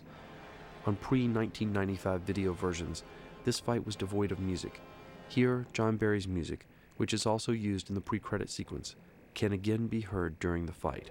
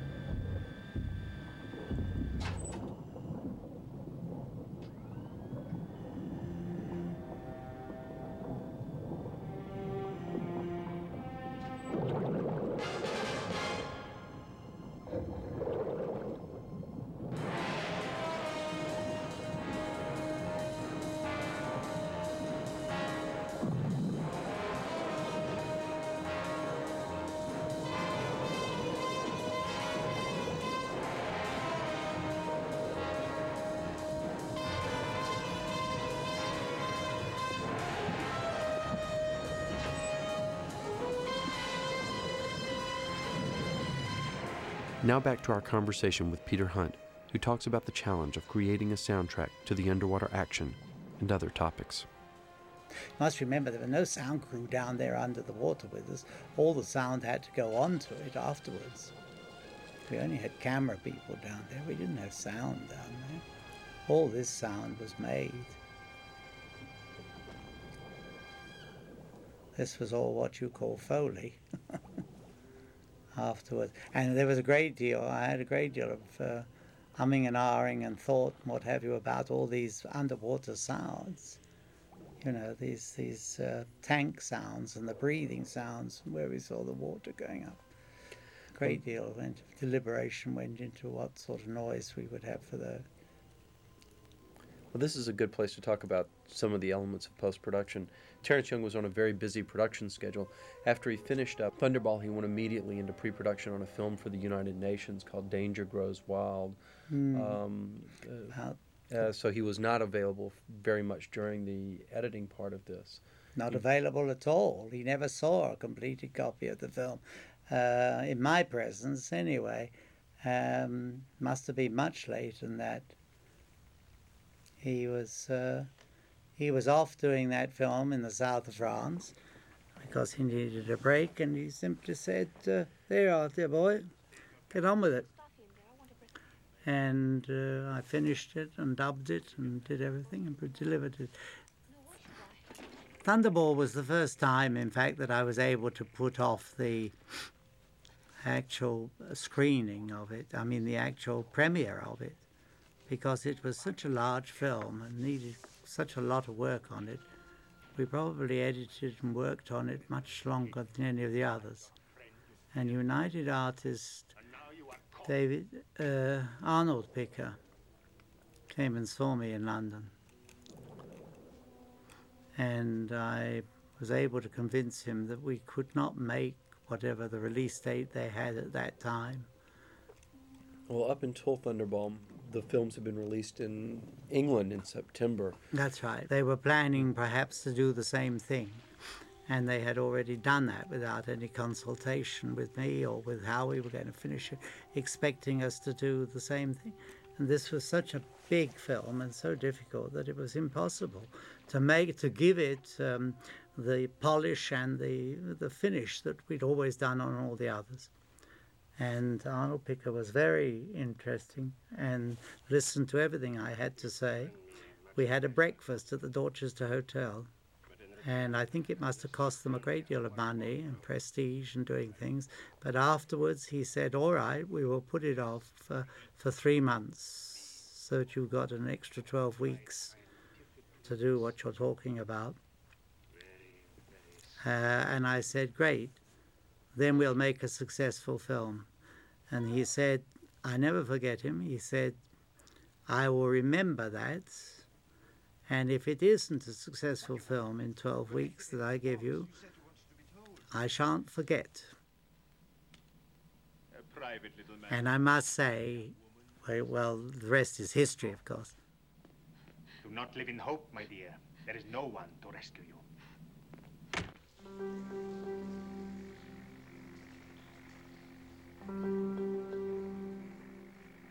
This is a good place to talk about actor Rik Van Nutter, who plays Felix Leiter. Van Nutter was born in California and became a location manager. In Europe, he met actress Anita Ekberg and thus landed a job on the Saltzman Broccoli produced Call Me Bwana. Van Nutter went on to act in a number of European productions, including the minor hit Romanov and Juliet with Peter Ustinov. In an interview at the time of Thunderball's release, Van Nutter said he got the chance to play Felix Leiter when he had dinner with Dana and Cubby Broccoli. At one point, Broccoli announced that Van Nutter looked just like Felix Leiter. Indeed, Rik Van Nutter looks as close as any actor to Fleming's description of Leiter in the first two Bond novels. Rik Van Nutter tested well and was signed to a contract for many more Bond films. He even planned to move to London.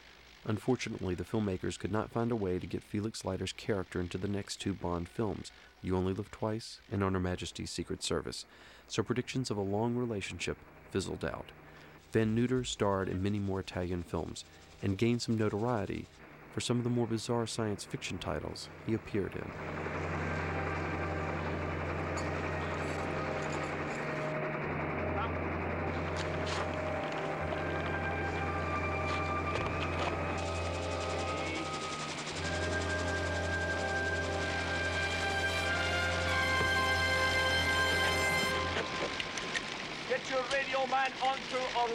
Beach.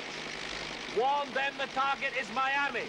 Also, the bomb is transferred from the Disco Volante onto a wreck off Point. Right, hang on to that.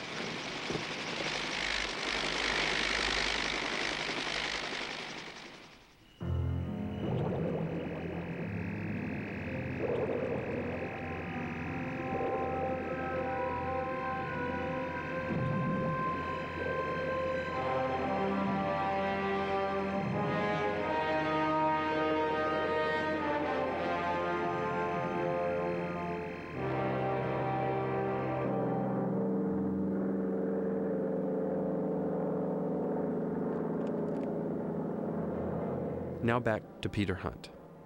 Andre de Toth went over to Miami and shot the um, the Aquaparas. He went over there with the Union. This this we left the Aquaparas for some reason. I'm sure because of a production thing or of getting them to fall or whatever.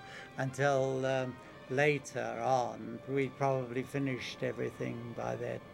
And Andre, uh, who was a friend of great friend of uh, Harry's, um, most people and I'd known him for some time.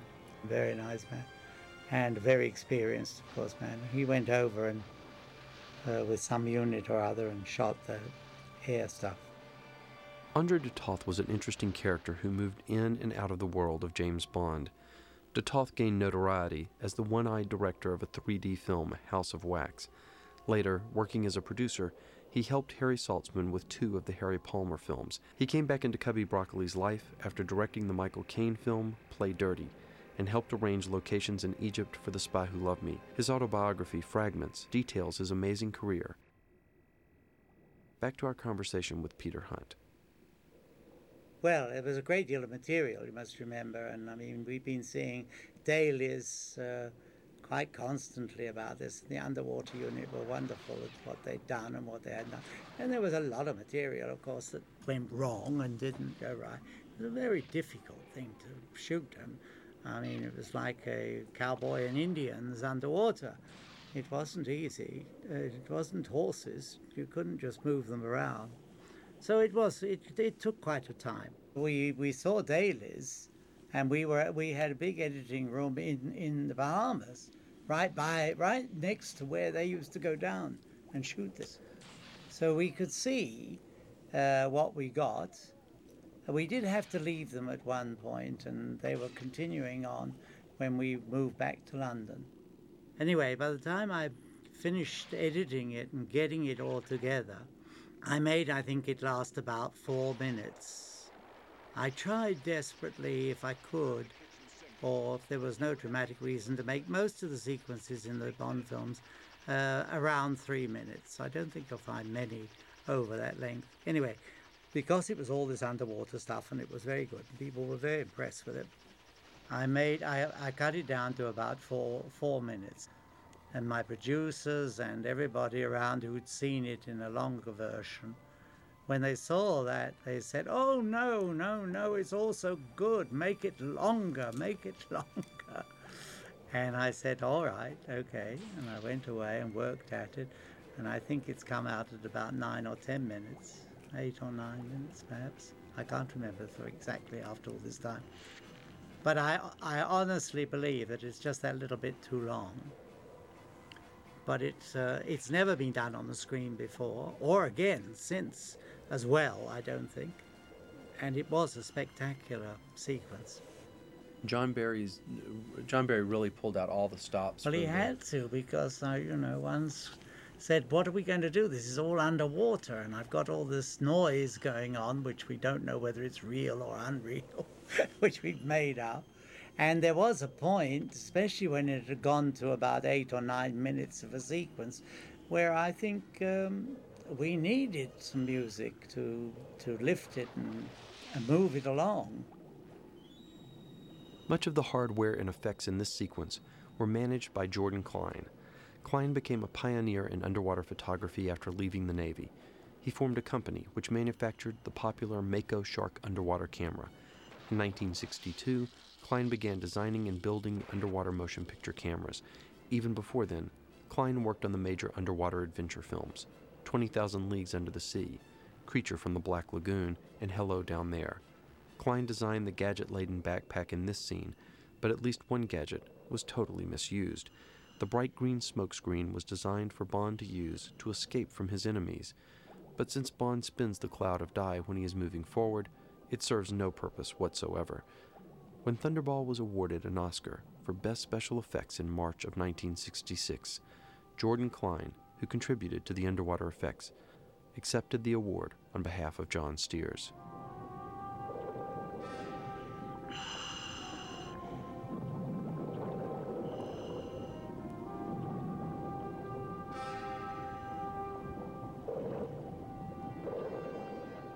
One person who is not able to contribute much to this scene is Sean Connery. It is a testament to his screen presence that the film continues to move, even though Connery is only seen in a few close ups during the entire battle. Screenwriter John Hopkins remembers writing for and working with Sean Connery. That personality, what Sean Connery brought to the character of Bond, was a depth and a philosophical attitude which released him from responsibility. Because I've always felt that the most rewarding aspect of Thunderball for me was that I met Sean Connery and had the chance to work with him and work with him again in a film some years later. He's an extraordinary man. I've seen him do work as good and usually better than anyone in the area of characterization that most suits. And the time I am meeting Sean on that on Bond led to the film called The Offence. John Hopkins on his biggest regret on Thunderball. The shooting schedule had finished the work they were doing in England, and the whole crew, cast, and production staff was moving out to the Bahamas. I was had started work on Funeral in Berlin, reading it, because it was a very dense and complex structure, and uh, I read it at least ten times before I began work on any of the screenplay. And um, to my eternal regret, because uh, I, I felt that I had a responsibility. I took myself rather more seriously in those days than I hope I do now. Um, I felt that the object of my next six months should be writing and rewriting and revising the screenplay for Funeral in Berlin. Um, Len Deighton's book, which Harry Saltzman had hired me to prepare. Harry said you can work in the mornings on Funeral in Berlin when they're filming, and then you'll be available to work on Thunderball at night. And I, I made a real blunder. I said no, but I'd never been to the Bahamas at that point.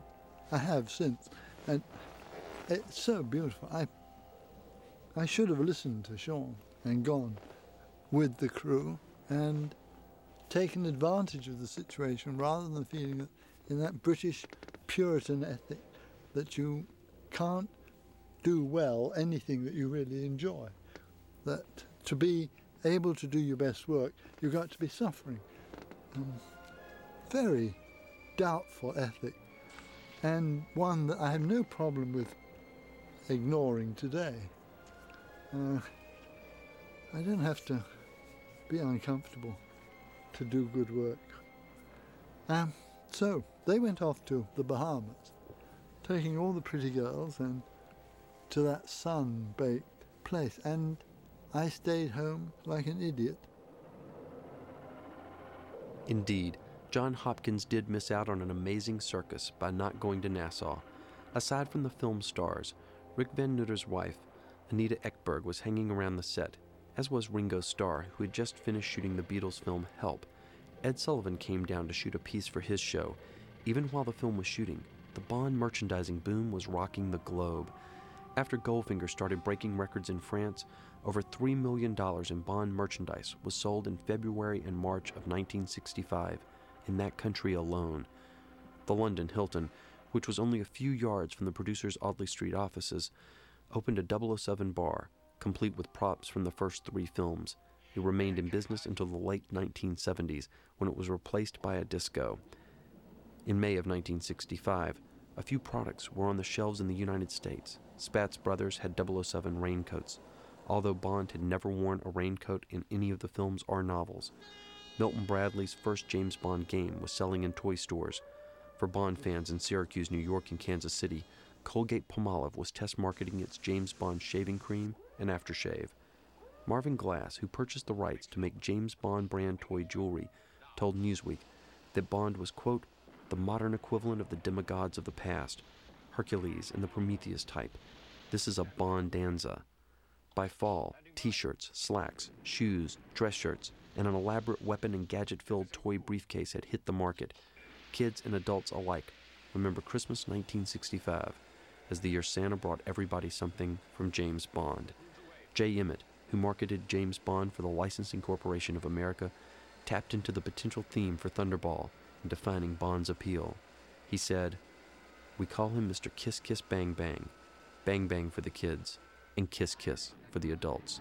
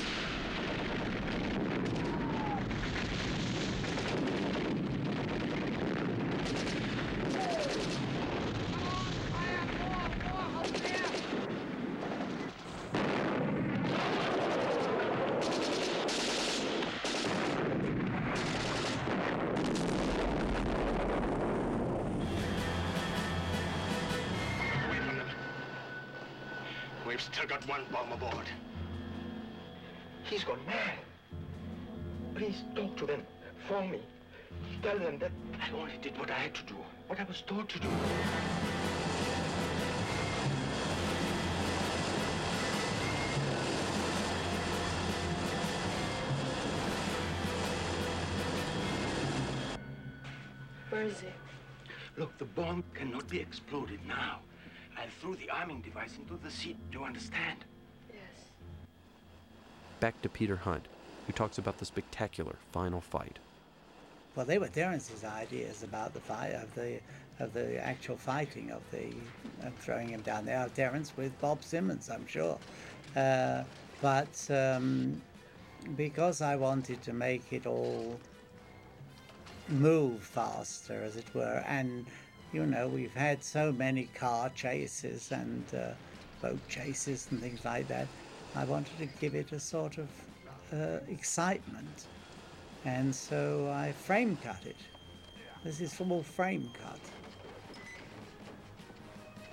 And with the music, it worked because it's a highly improbable situation, the whole thing, uh, going through these rocks.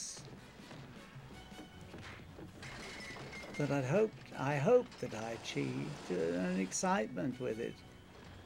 I think I did actually.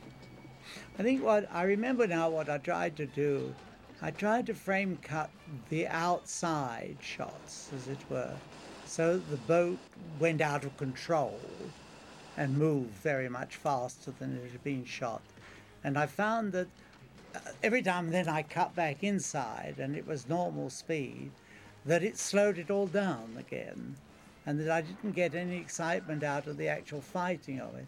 I decided then to frame cut it all until the moment at the end comes, which was, you know, the earlier part of this shot, when finally Adolfo Celi gets up with the gun. Thunderball's enduring success is a testament to the entire creative team, particularly the producing skill of Albert R. Broccoli and Harry Saltzman. Thunderball is one of those films that seems like it should be a colossal creative failure. The fourth film of a very popular series, which requires the filmmakers to fit into a certain mold and still try to top all the previous successes. These ingredients could spell disaster for lesser filmmakers, and indeed, in many ways, the collective talent on Thunderball proved that in some cases, the whole can be greater than the sum of the parts. Now, for one last production story from Peter Hunt, and then a special surprise. Originally, Bond was not supposed to be picked up by the Skyhook Sea rescue plane. Peter Hunt remembers the first raft that Bond and Domino crawled into. Originally, they designed something with a tent to do the tent up, and I remember a lot of hoo-ha about it. Try, they tried to shoot it, or they did shoot something. It took forever putting up the tent, and the tent was not very satisfactory at all. Now for the audio track for a contest to find actresses for the next Bond film, which was supposed to be on Her Majesty's Secret Service. When You Only Live Twice was selected as the next film, the contest was shelved. This is a man on a hunt, a girl hunt. He's closing in on 12 girls. 12 warm, wild, wonderful girls who'll appear with him, very near him, in his next motion picture. And one of them might be you. But I must warn you, this man has impeccable taste. He knows what he wants, and he gets it. He made them say yes in Dr. No. He made them more than comrades in From Russia with Love. He made them flip in Goldfinger. And in his latest picture, Thunderball, the biggest Bond of all, he makes it again. If you are one of the 12 warm winners of his girl hunt, he'll take you to the frozen Alps to appear with him in his next picture on Her Majesty's Secret Service. There will be one from the Far East, one from Scandinavia, one from the Benelux countries, Italy, France, Germany, Great Britain, Canada, and four from the United States. This man means business. Only 12 special girls can satisfy him. 12 warm, wild, wonderful winners for featured roles and perhaps stardom in his next Ian Fleming thriller on Her Majesty's Secret Service. Incidentally, in case you're wondering who this man is, his name is Bond, James Bond.